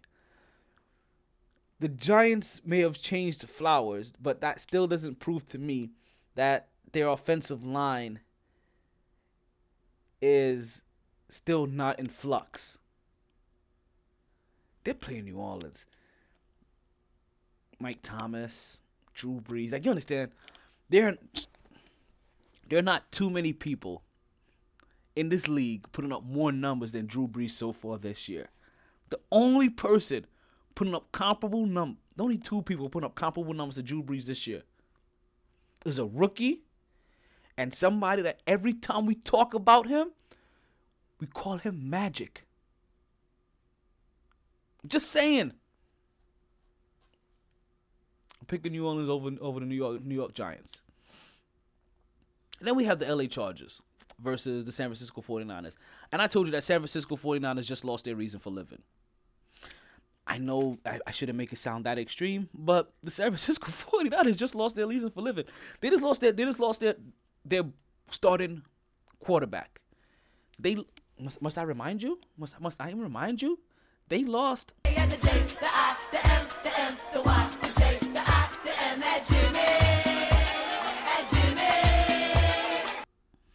So even though both of these two teams are going to come into this to this game one and two, one team has a quarterback and the other team has Philip Rivers. One team has hope and the other team has Philip Rivers. Oh, I'm sorry, the other team lost hope and the other team has Philip Rivers. One team has no clue how they're gonna get anybody the ball, and the other team has Philip Rivers. I think I'm gonna go with the team that has Philip Rivers. And mainly because the other team has no clue what the fuck they're about to do. Like, I, like we're talk we're on Wednesday now. San Francisco still have I haven't heard any reports about San Francisco to do with their quarterback position. As I seen somebody just pulled over on the side.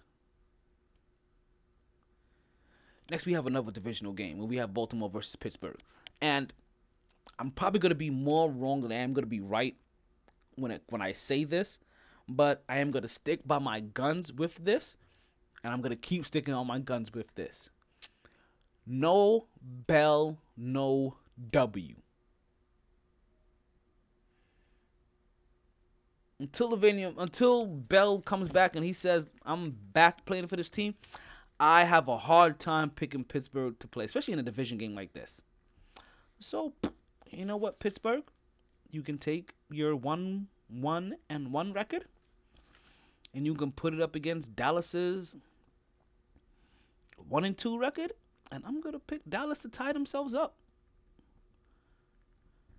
Not Dallas, but Baltimore to tie themselves up. I'm not a, I'm not a fan of Joe Flacco anymore. But I feel like Joe Flacco is playing for his job this season more than anything else. Joe Flacco has a little bit of urgency this year, and also.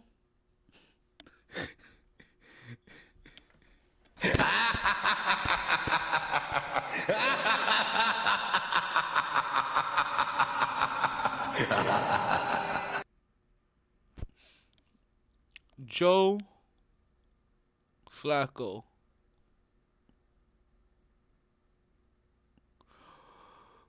Also happens to have a wide receiver that we may not give a lot of respect to, but that's not our fault. He doesn't get a lot of respect around the league. But he has a wide receiver that happens to be a big target and happens to be one of the a big target in the red zone. Happens to be one of the one of the brighter red zone targets. And a wide receiver that is known for at least making a couple of big plays. Except for when he's going up against Talib Kweli and Richard Sherman. Who you asking me about? Well, When you try me with a sorry receiver like Crabtree, that's the result you're gonna get. I will go to Annie up, you'll get your Barbie chain gap. Michael Crabtree. Listen, Joe Flacco, when he has decent red zone targets, he, he I, I am gonna full heartedly say that my Michael Crab that Joe Flacco did not have did not have proper targets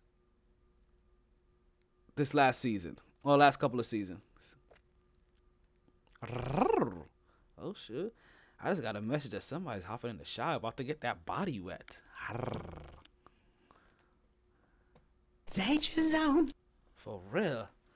Can't be telling me stuff like that on the air. You know what happens.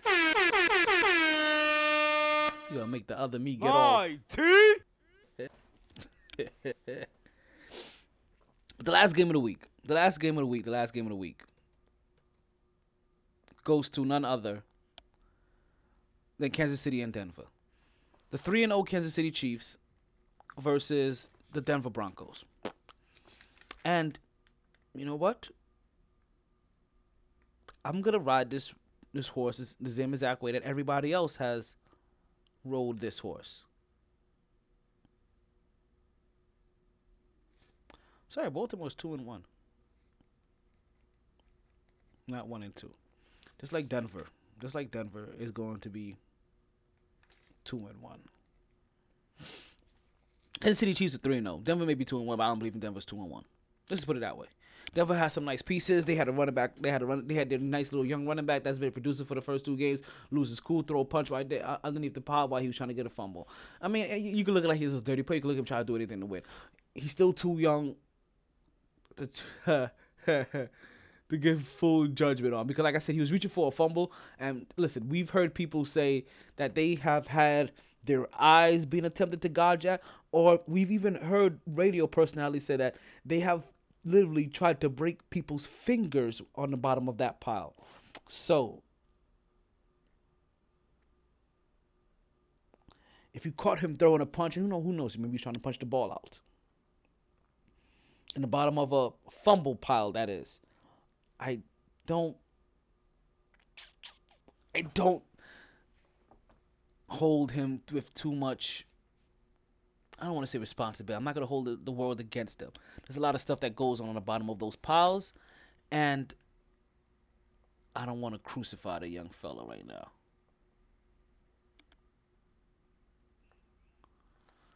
But I do have Kansas City definitely beating Denver in this game.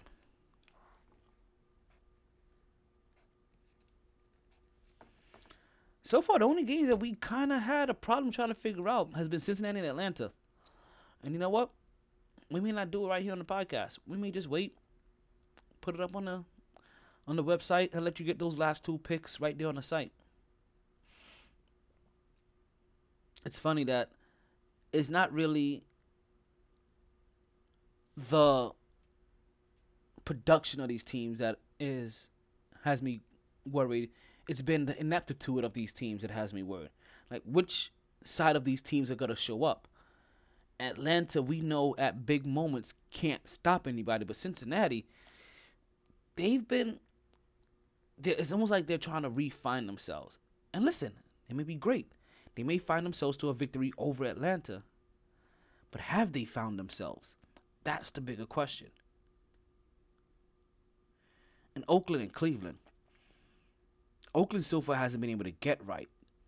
And Cleveland may have just finally gotten on track as Oakland is derailing. So this is a pendulum swing kind of game. Part of me wants to go against the grain and say that Cleveland was going to finally win their second straight game. Or win two games in a row, and then the whole world is going to end. And part of me says that Matty Ice and Andy Dalton are to have a shootout. And we're talking about 35 plus points on each side of that ball.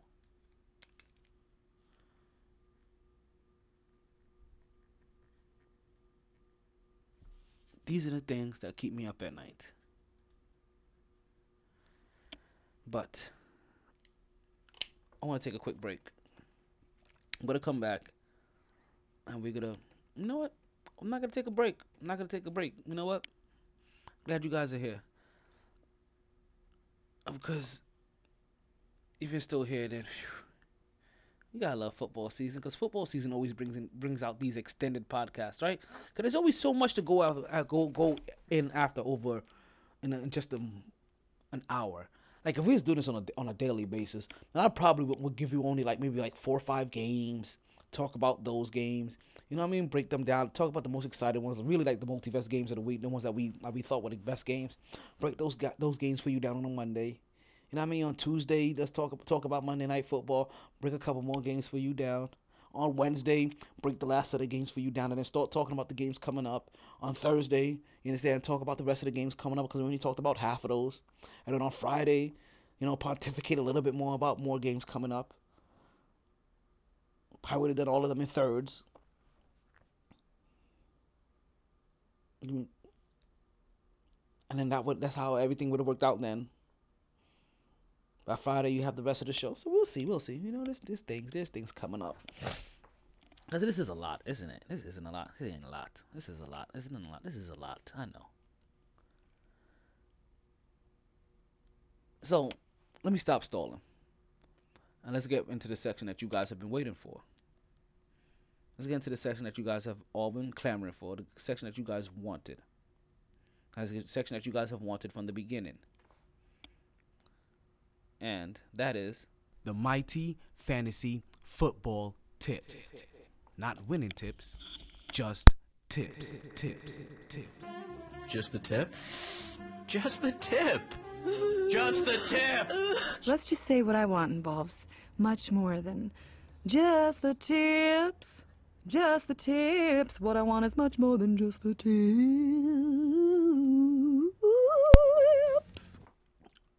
yeah, is, is that time of the show again when we give you the mighty fantasy football tips. And listen, our tips this week, right? Our tips this week is they're they're probably about the first thing that you need to do. Very first thing you need to do is that you need to you need to pay attention to your bye week. You need to be paying attention to your bye week. Today is the first week of bye weeks if you're playing fantasy football, which means that if you have any players for Carolina or if you have any players for Washington, you need to take them out of your lineup. I know there's not a lot of not a lot of choices, but for a lot of you guys, this means Cam Newton. For a lot of you guys, this means Funchess. In Washington, this may mean Adrian Peterson. This may mean Kirk Cousins. So for so pay attention to those guys. You want to take them out of your lineup because you know if they're on a bye week, that means they're not playing this week. And if they're not playing this week, they cannot get points for you. Also, ladies, listen. I will be looking at your fantasy leagues. Please make sure you are editing your lineups. If you are not editing your lineups, you will not be able to qualify for the prizes at the end of this year. They're still right now just sitting at a $50 gift card. Or a $50 cash prize, I should say. $50 cash prize, $50 cash prize, $50 cash prize. That's the very first fantasy football tip. Second, you may have heard me already allude to this just a little bit. All right, you may want to get if he's on your waiver wires, the wide receiver for Atlanta. I think his name, I think the first name may be Alex, but definitely the last name is Ridley. Now the reason why I say you put you want to put Alex Ridley or whatever his name is on your fantasy football team is because of Julio Jones. And that's the only reason. Julio Jones is still getting five at least five catches for 92 yards. But Julio Jones is still get is still getting all of the number one attention on that team. And listen, and if Ridley happens to be the next Julio Jones, just like remember, before it was Julio Jones, I forget who um crap, who's the guy's name that Julio Jones replaced? See, we forget about him.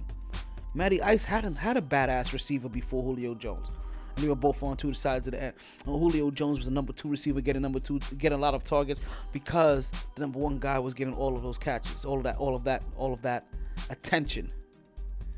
And now we see Ridley becoming beneficial, becoming the benefit of the same kind of attention that now Julio Jones is getting, as Julio Jones has, huh? That's what it is. The cop is out there, and he is basically flashing people in and know they need to slow down when they see them speeding through the through the area. Thought somebody got pulled over, but nope, he's just out there kind of warning people, hey, slow the fuck down.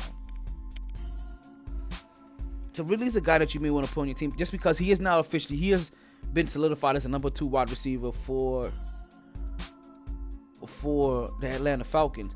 And if he's the number two wide receiver for Atlanta Falcons, and Julio Jones is getting all of the attention, being he, meaning that he's getting the number one defensive back, and he's also the person getting the safety over the top, which means that the other half of the field doesn't have all that attention to it, meaning a lot of single coverage. You know what I mean? A, a, a safety top not over the help. You, you, on that side of the field that he that really is on, there's a lot of man-on-man coverage because every all eyes are on Julio as they should be. He's a if he continues to be that number two guy, then he is a very good find. Now listen, is do you, is he probably wide receiver one? Probably two. No, he's probably a good flex position for right now. Test him there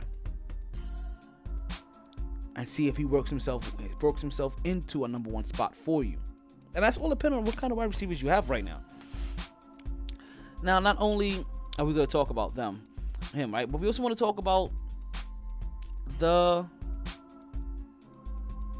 Dallas Cowboys. Sorry, the Baltimore Ravens running back Alex Alex Collins.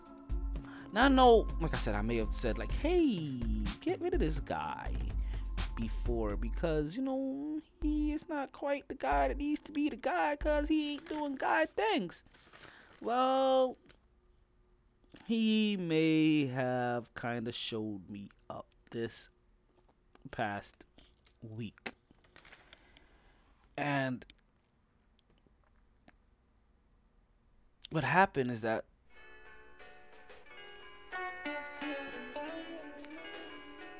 it all it, it all really depends on his touches more than anything else. First week he got six touches. Second week he got four out touches. They said he was a little that he was dealing with a little bit of fatigue. This week he got 32 touches. Now let's just see how many touches he's going to continue to get. That may be the number one thing here. Let's see how many touches he is going to continue to get. Because if he's getting anywhere between 25 32 touches, then yes, he is worth it. He is 100% worth it. Because you're talking about seven points and possibly seven, 70 yards easily, plus a touchdown, possibly. But at least always 70 yards. 40 to 70 yards. If he gets 40 yards, he's probably gonna get the touchdown. If he gets 70 yards, he may not get the touchdown. But if he gets that 70 yards, he's gonna get the touchdown. And then you talk about more points, more points, 13 double-digit points. Somebody else you may want to go out and pick up, as they not only were were they were they productive this past week, they were also they, also may be productive in this week coming up. And we spoke to them, and we may have heard you talk about another tip is go out and get the Seahawks defense. The Seahawks are going to be playing the Arizona Cardinals. The Arizona Cardinals have been have, have looked to have one of the most anemic offensive in the league so far this year. And I'm telling you that like they, when they get any kind of amount of pressure, uh, we're talking about things crumble. Now Arizona Cardinals have just started their rookie quarterback. This is another reason why I'm saying like, hey, I know you, you spent this whole first half of the show talking about how much fire and how much heat and how much hope you know, that these rookie quarterbacks are coming. Yeah, that's right. But I'm telling you right now, that's not going to work against against Seattle. That may work against a team that not that's not expecting it. In Minnesota, maybe. That may work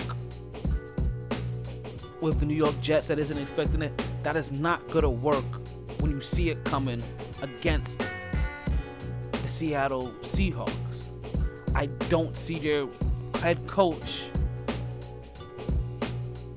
not coaching them up properly. I don't see that defense. The few guys that are still there that are veterans, I don't see that letting him letting it happen. And I don't see Russell Wilson being afraid of whatever defense Arizona has. And Arizona has some shutdown people. Arizona has some people to be a fearful of. I just don't think that Russell Wilson is afraid of.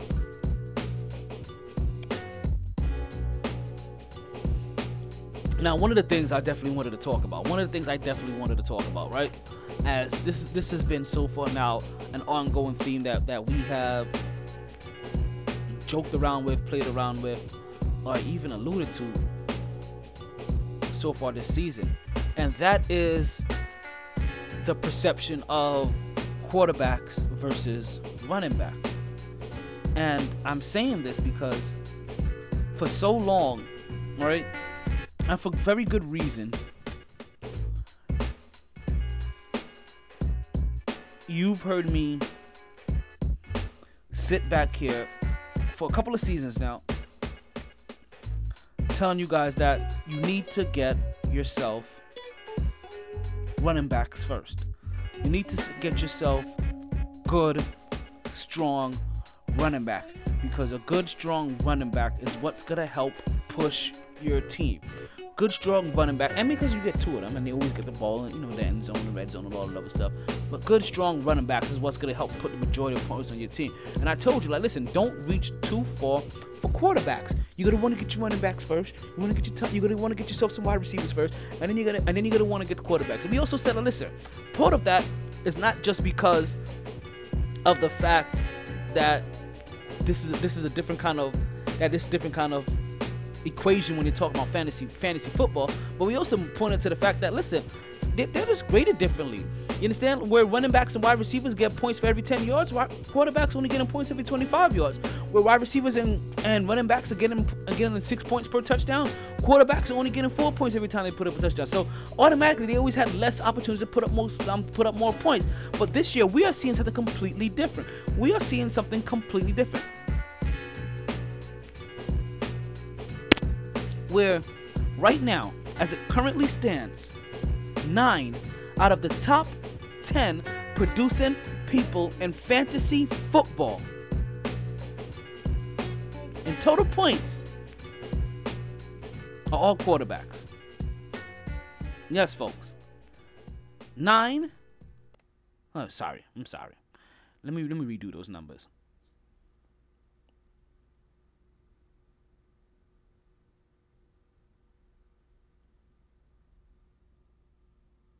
I apologize. Eight out of your top 10 are quarterbacks. Eight! Eight! And, I'm, and, not just by a lot, but by, not just by a little, by a lot. Now you have Alex Kamara. We told you that was, was just doing ridiculous things, right? With with New Orleans, in New Orleans, and and Drew Brees. But we also told you that he's also putting up 100 yards receiving every single game. So a lot of those yards that he's getting as a, as a, as a runner, he's getting because he's because he's also a receiver. Todd Gurley? Todd Gurley. He's not putting up, I mean, five points here, three points here. First week he put up, I think, what was it? What was it? What was it? How many points did he get? Like, what was it? 39 yards and a touchdown. So nine points from from receiving. Todd Gurley, the majority of his work is done on the is done on the floor. Still, He's the only other running back in there. It's Todd Gurley and Alvin Kamara. Other than that, it's Fitzmagic, who we told you about, leading all fantasy football producers. Not just quarterbacks, everybody. 95 points so far. Patrick Mahomes behind him with 90. Drew Brees behind him with 87. Matt Ryan behind him. Cam Newton behind him. Cam Newton a lot to do with, his, with a lot of those rushing touchdowns he's recently put up. Ben Roethlisberger behind him. That's six. Before you get to a running back, Todd Gurley.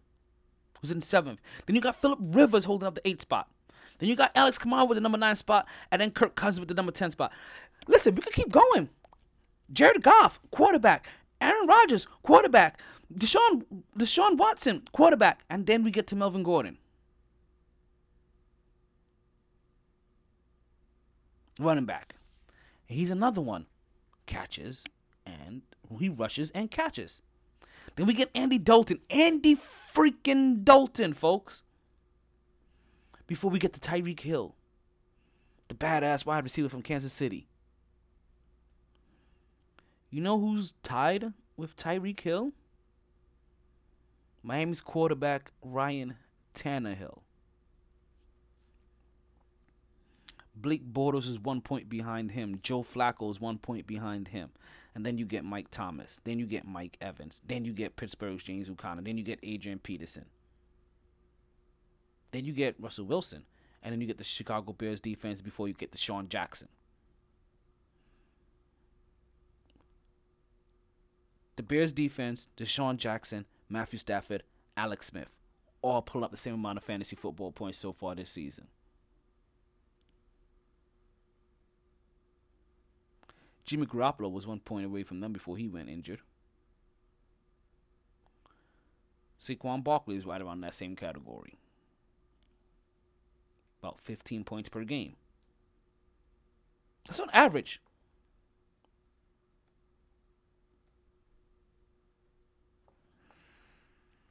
So we're gonna keep keep track of this because next year we may have to think about drafting a whole new different way. Now, while it may not, while we still may have to say like, hey, if the badass wide, if the badass running back, a wide receiver's there, if we start seeing these guys, Patrick Mahomes, Drew Brees, Cam Newton, with Patrick Mahomes, Drew Brees next year, I'm sorry, I'm taking them. I'm especially Patrick Mahomes. I'm taking them, and I'm taking them hard body. So let's get so let's give you an idea, right? We gave you we, we gave you the rundown of everybody that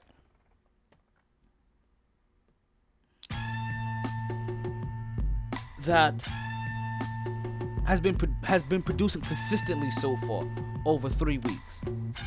And it's been a lot of quarterbacks. We told you eight quarterbacks versus two out of the top ten.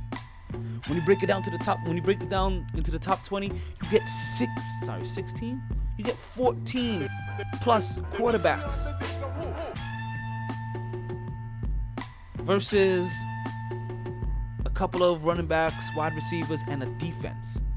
A defense. And don't forget, that Chicago defense, that's that's ranked up there in the top 20 in fantasy in fantasy producers. That's that's all producers. That's all because of Khalil Mack. That's all because of Khalil Mack. The guy that Y2 Banana 2 split said that we that, that couldn't talk to and couldn't find a way to keep. But then the first week of the game set, the first week that they play a game says, "Oh, we needed a pass rush," which is all that guy does is rush, rush, rush, no matter what. So some of these producers of week two. Some of the stars of week two so far. So if you had, so if you had these guys on your team, sorry, some of the guys stars of week three, I should say. If you had these guys on on your team in week three, then you came out with some buco points, and hopefully, and hopefully, and hopefully, you came out with a W in your fantasy football matchup. The number one quarterback, actually tied with the as number one quarterback, was Drew Brees and Matt Ryan. Yes, folks. New Orleans and Atlanta, that matchup produced the two highest quarterbacks in the league. Two highest quarter scoring quarterbacks in the league with 39 points each. I know that's kind of hard to believe when you, when you think about guys like Fitzmagic putting up 400 something yards and all this other stuff. You have to remember that's three touchdowns and three interceptions. He's almost negated himself with almost every positive pass he makes. So it was Drew Brees and Matt Ryan, 39 points each. Right? You had Cam Newton out of Carolina with 29 points. You had the rookie Josh Allen out of Buffalo with also 26 points. Now, let's remind you, let's remind you, let's remind you that Cam Newton and Josh Allen both not not only did they pass, not only did both of them pass for a touchdown, at least for a touchdown, they both rushed for two. Cam Newton passed for one more touchdown than Josh Allen, 29 26. And then we had the quarterback on the, the LA Rams, Jared Goff, put up 25 points. As far as running backs go, we had Adrian Peterson turning turning back the hands of time as he led all running backs with 24 fantasy points. And then we had Carlos Hyde out off of uh, this is his name, first name Carlos. We gonna him Carlos. Carlos Hyde out of Cleveland, the Cleveland Browns. Put up 21 fantasy points. Then we had the, then we had the LA Rams. Todd Gurley put up 19 fantasy points. We had Carolina running back, Carolina Panthers running back, Jeffrey McCaffrey put up 19 fantasy points, and then all of that was followed by Alvin Kamara with 18 fantasy points. As we said, Alvin Kamara, what has so far his average been so far this year? 20.7 fantasy points. But he's also questionable this week. So you got to start looking into him. You have to look into him a little bit if he's questionable. I think he's been he may have been questionable all year. So let's not read too too too too too too too too much into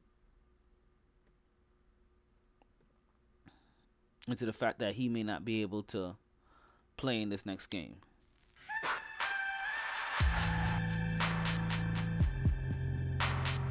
When it comes to wide receivers, the top the top five producing wide receivers of week three, as I told you already, was the first one, the very first one, the very first one was the wide receiver from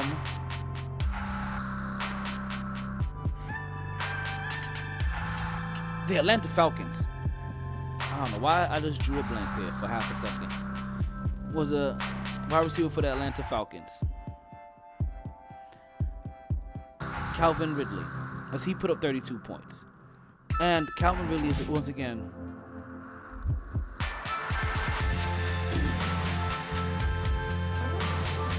Calvin Ridley is not only a guy that can get big plays, but Calvin Ridley is also a guy that we're looking at him because he is going to be the guy that he's going to benefit from the double teams and the extra coverage, all the extra eyes on Julio Jones.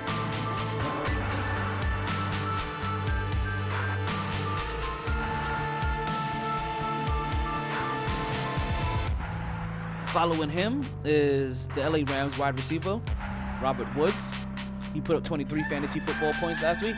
Followed by him was Jordy Nelson, who surprises me that he's being listed as a wide receiver now. Has Jordy Nelson 100% fully changed his. I'm sorry, Jordy Nelson. Oh man, I'm actually thinking Jimmy Graham. I'm saying Jordy Nelson, I'm thinking Jimmy Graham. Like, yo, Jordy Nelson change up his whole entire position so that when he comes up for a new contract, he can renegotiate something different? Is that what he did? That's not what he did at all. It's actually something completely different. Jordy Nelson's actually a wide receiver. He's been a wide receiver his whole entire time. He's from, from Green Bay and now he's over in Oakland. Now Jimmy Graham used to be in Oakland, now he's in Green Bay. So or something like that. So we have Jordy Nelson put up 23 fantasy football points, right? As, as we see Jordy Nelson with, with his big breakout game so far this season. As listen, as things, things have been a struggle for them. Talking about three receptions um, in the first game for only 23 yards, two receptions in the second game for only 30 yards. This time he now he gets six receptions, 173 yards and a touchdown. Thank you for finally finding a way to get the ball to Jordy Nelson. Jordy Nelson is sitting there on, on waiver wires. He may be a guy to get. He may be a guy, a guy that some that people may have given up already, given up on already. Next up, we have Mike Williams for the LA Chargers, right? Four receptions, 81 yards, two touchdowns. This is the second straight week that that that that Mike Mike Williams finds himself into the end zone, as he did the same as he found himself in the end zone last week, but that was only on two receptions and 27 yards. So let's not get too high on him. Right now, he may be only worthy as a fantasy football target. So depending on how deep your league is, you may want to pick him up as maybe like a flex option. But it looks like right now his whole entire scoring is dependent on red zone targets. Until you until you can guarantee that his role is going to get bigger in LA. And we're talking about a Chargers team that has a lot of targets. So what the one thing that also does benefit him too is that you're talking about a guy in Philip Rivers that is going to spread that ball more around and look for anybody else and look for one target. So if this guy's getting open, he's going to get his he's going to get his touch. And if he's definitely open in the red zone, he's definitely going to get that ball. That's what like niece was Mike Evans, as we told you. Like there was a there was somebody that benefited from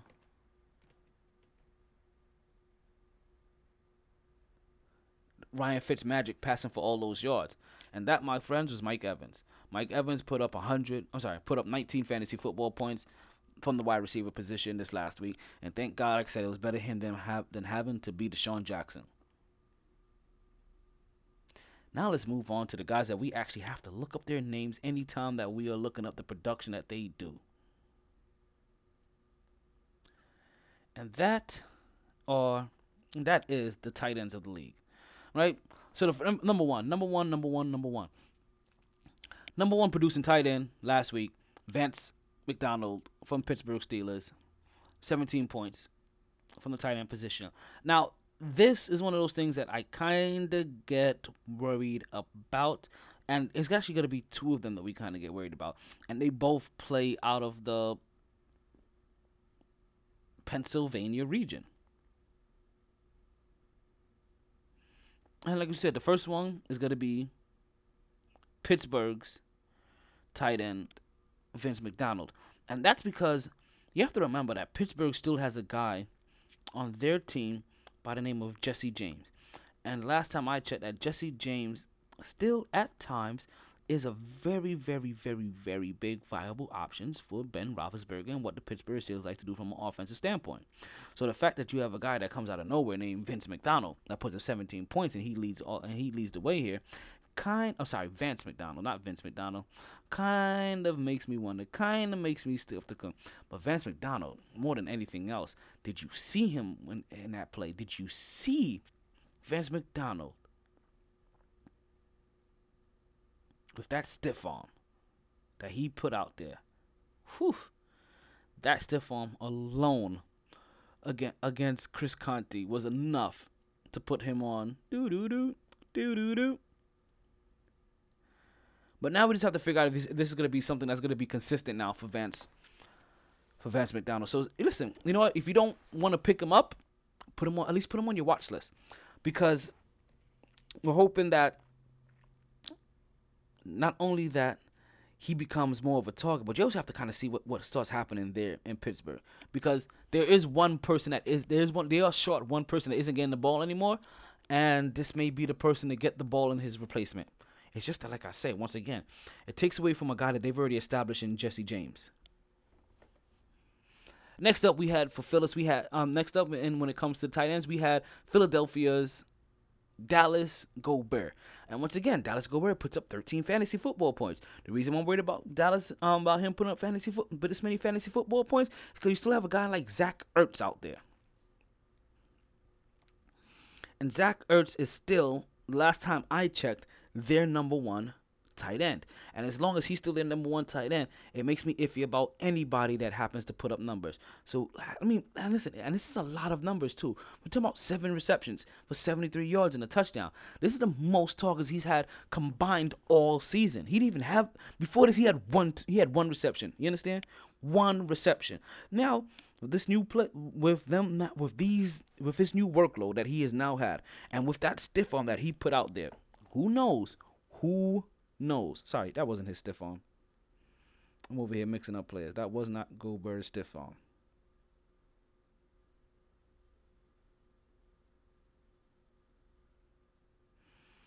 But two things that matters here. He's a rookie. So he's still getting used to the game. And two, Carson Wentz just came back. And Carson Wentz seems to like him. As Carson Wentz seems to like both of his tight ends. Now you just have to figure, hey, is it gonna be this guy Dallas Goedert, who seven got seven receptions, 73 yards, and a touchdown?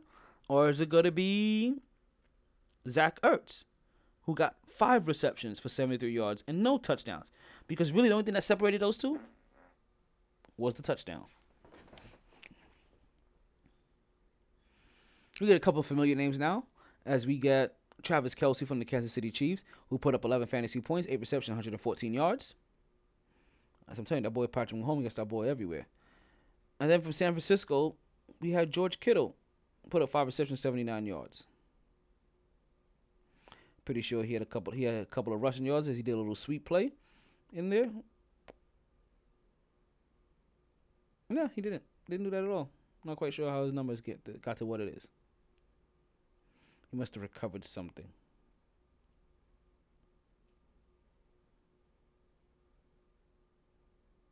And then we take ourselves to the defenses.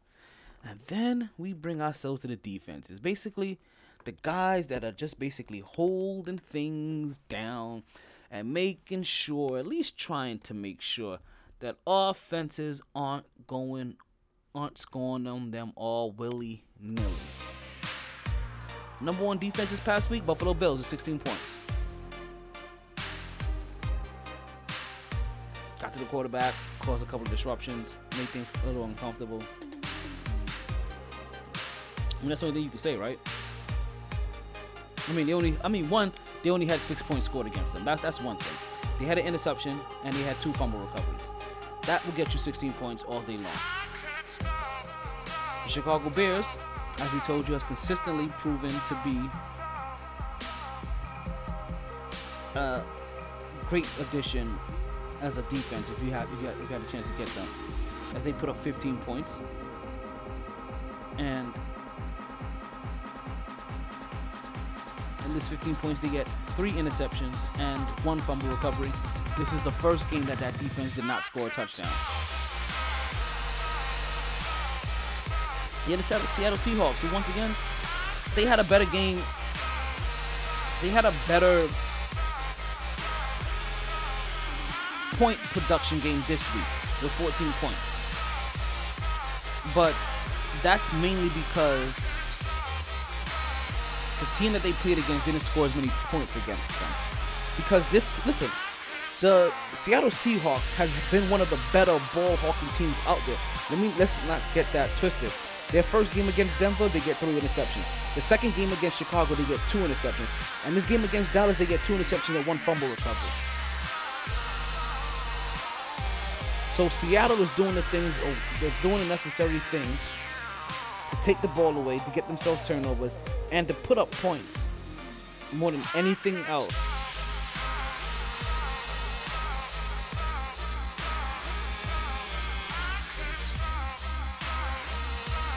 They get that opportunity. They, they get takeaways. Now, in a team like Arizona, they may actually be able to get a couple of these takeaways for points. I'm telling you, I like Seattle's defense for this one week. And listen, after that, you take your you take you pick your poison. They go against the Rams. That's probably going to be tough. But then they go against Oakland and they have a bye week. They go against Detroit. They go against the Chargers. They go against the Rams again. They go against Green Bay. But they figure this is the division that they're in.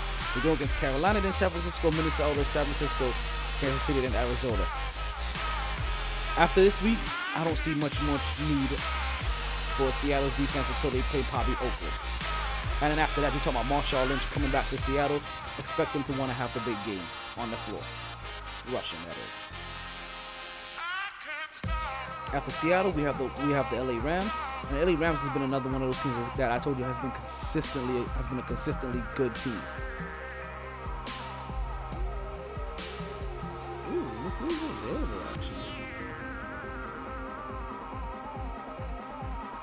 And the Pittsburgh Steelers last week put up decent numbers against Tampa Bay, surprisingly. But like I said, they had three interceptions, one fumble recovery, one touchdown, 12 points.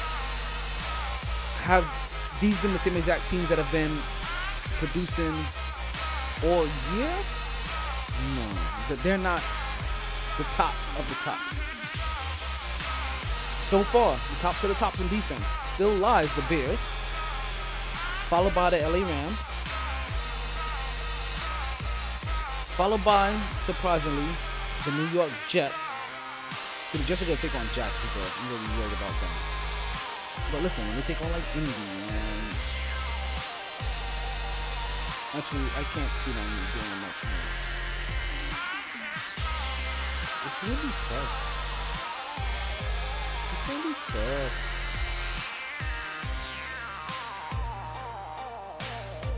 But let's not get sidetracked. We have the Bears are still sitting in number one defense. We have the LA Rams sitting with the number two defense. We have, the, we have the New York Jets with the number three defense in the league. And listen, a lot of that still has to do with with their first game where they put up 25 points, where they had five interceptions. The second game they had they put up 10 points, and now we're looking at four points over in the third game. I kind of see four or five points down to be their norm. You have the Cleveland Browns, who have found a way to make takeaways every single game. They play Oakland, they play Baltimore, they play the Chargers, they play Tampa Bay, they play Pittsburgh, they play City, they play Atlanta, they play Cincinnati, they play Houston. Listen, if, if the Chicago, if the, if the Cleveland Browns continue this way, they may honestly be a defense to look at. And the Miami Dolphins defense comes in at fifth, as they've been another defense that has consistently had two or three takeaways when it will be interceptions or fumble recoveries this whole entire season. There are not too many defenses that are left out there that you're probably thinking that, hey, I want to get, I want to get. But this is one of those things that you just have to kind of now just start playing it from a week by week concept. As you have like teams like, for instance, you have teams like the Titans and the Redskins that are that are like that are five and six or six and seven when it comes to when it comes to their production. But those are not the guys that you may want to think about having this next week coming up. Like to be 100% honest with you, to be 100% honest with you, Seattle. Seattle may be the team to go out there and get if you're talking about picking up a team on a one week basis.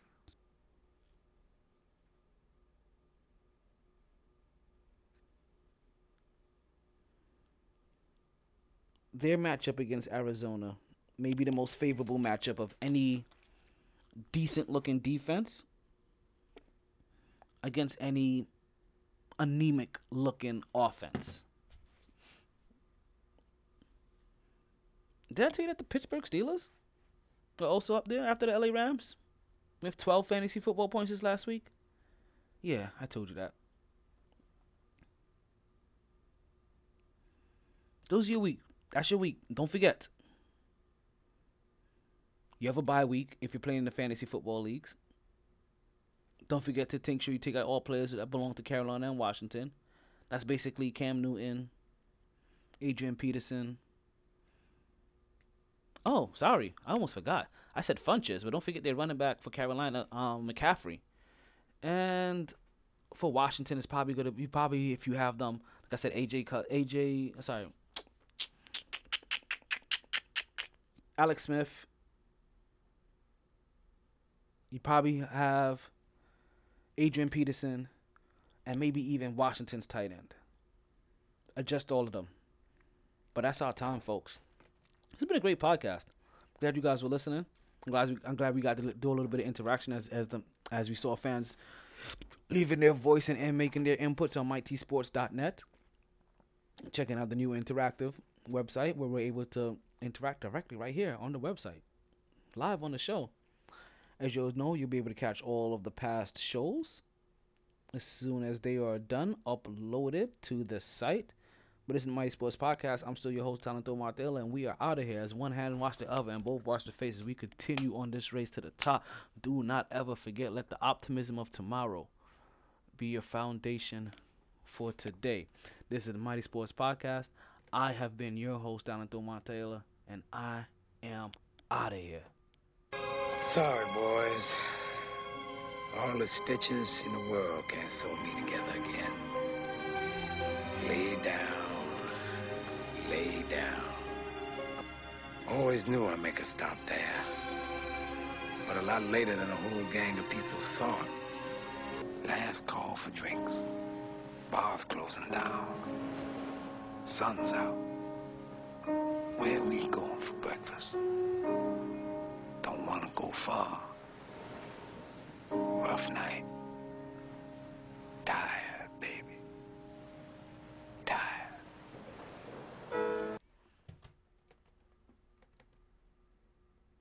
YT.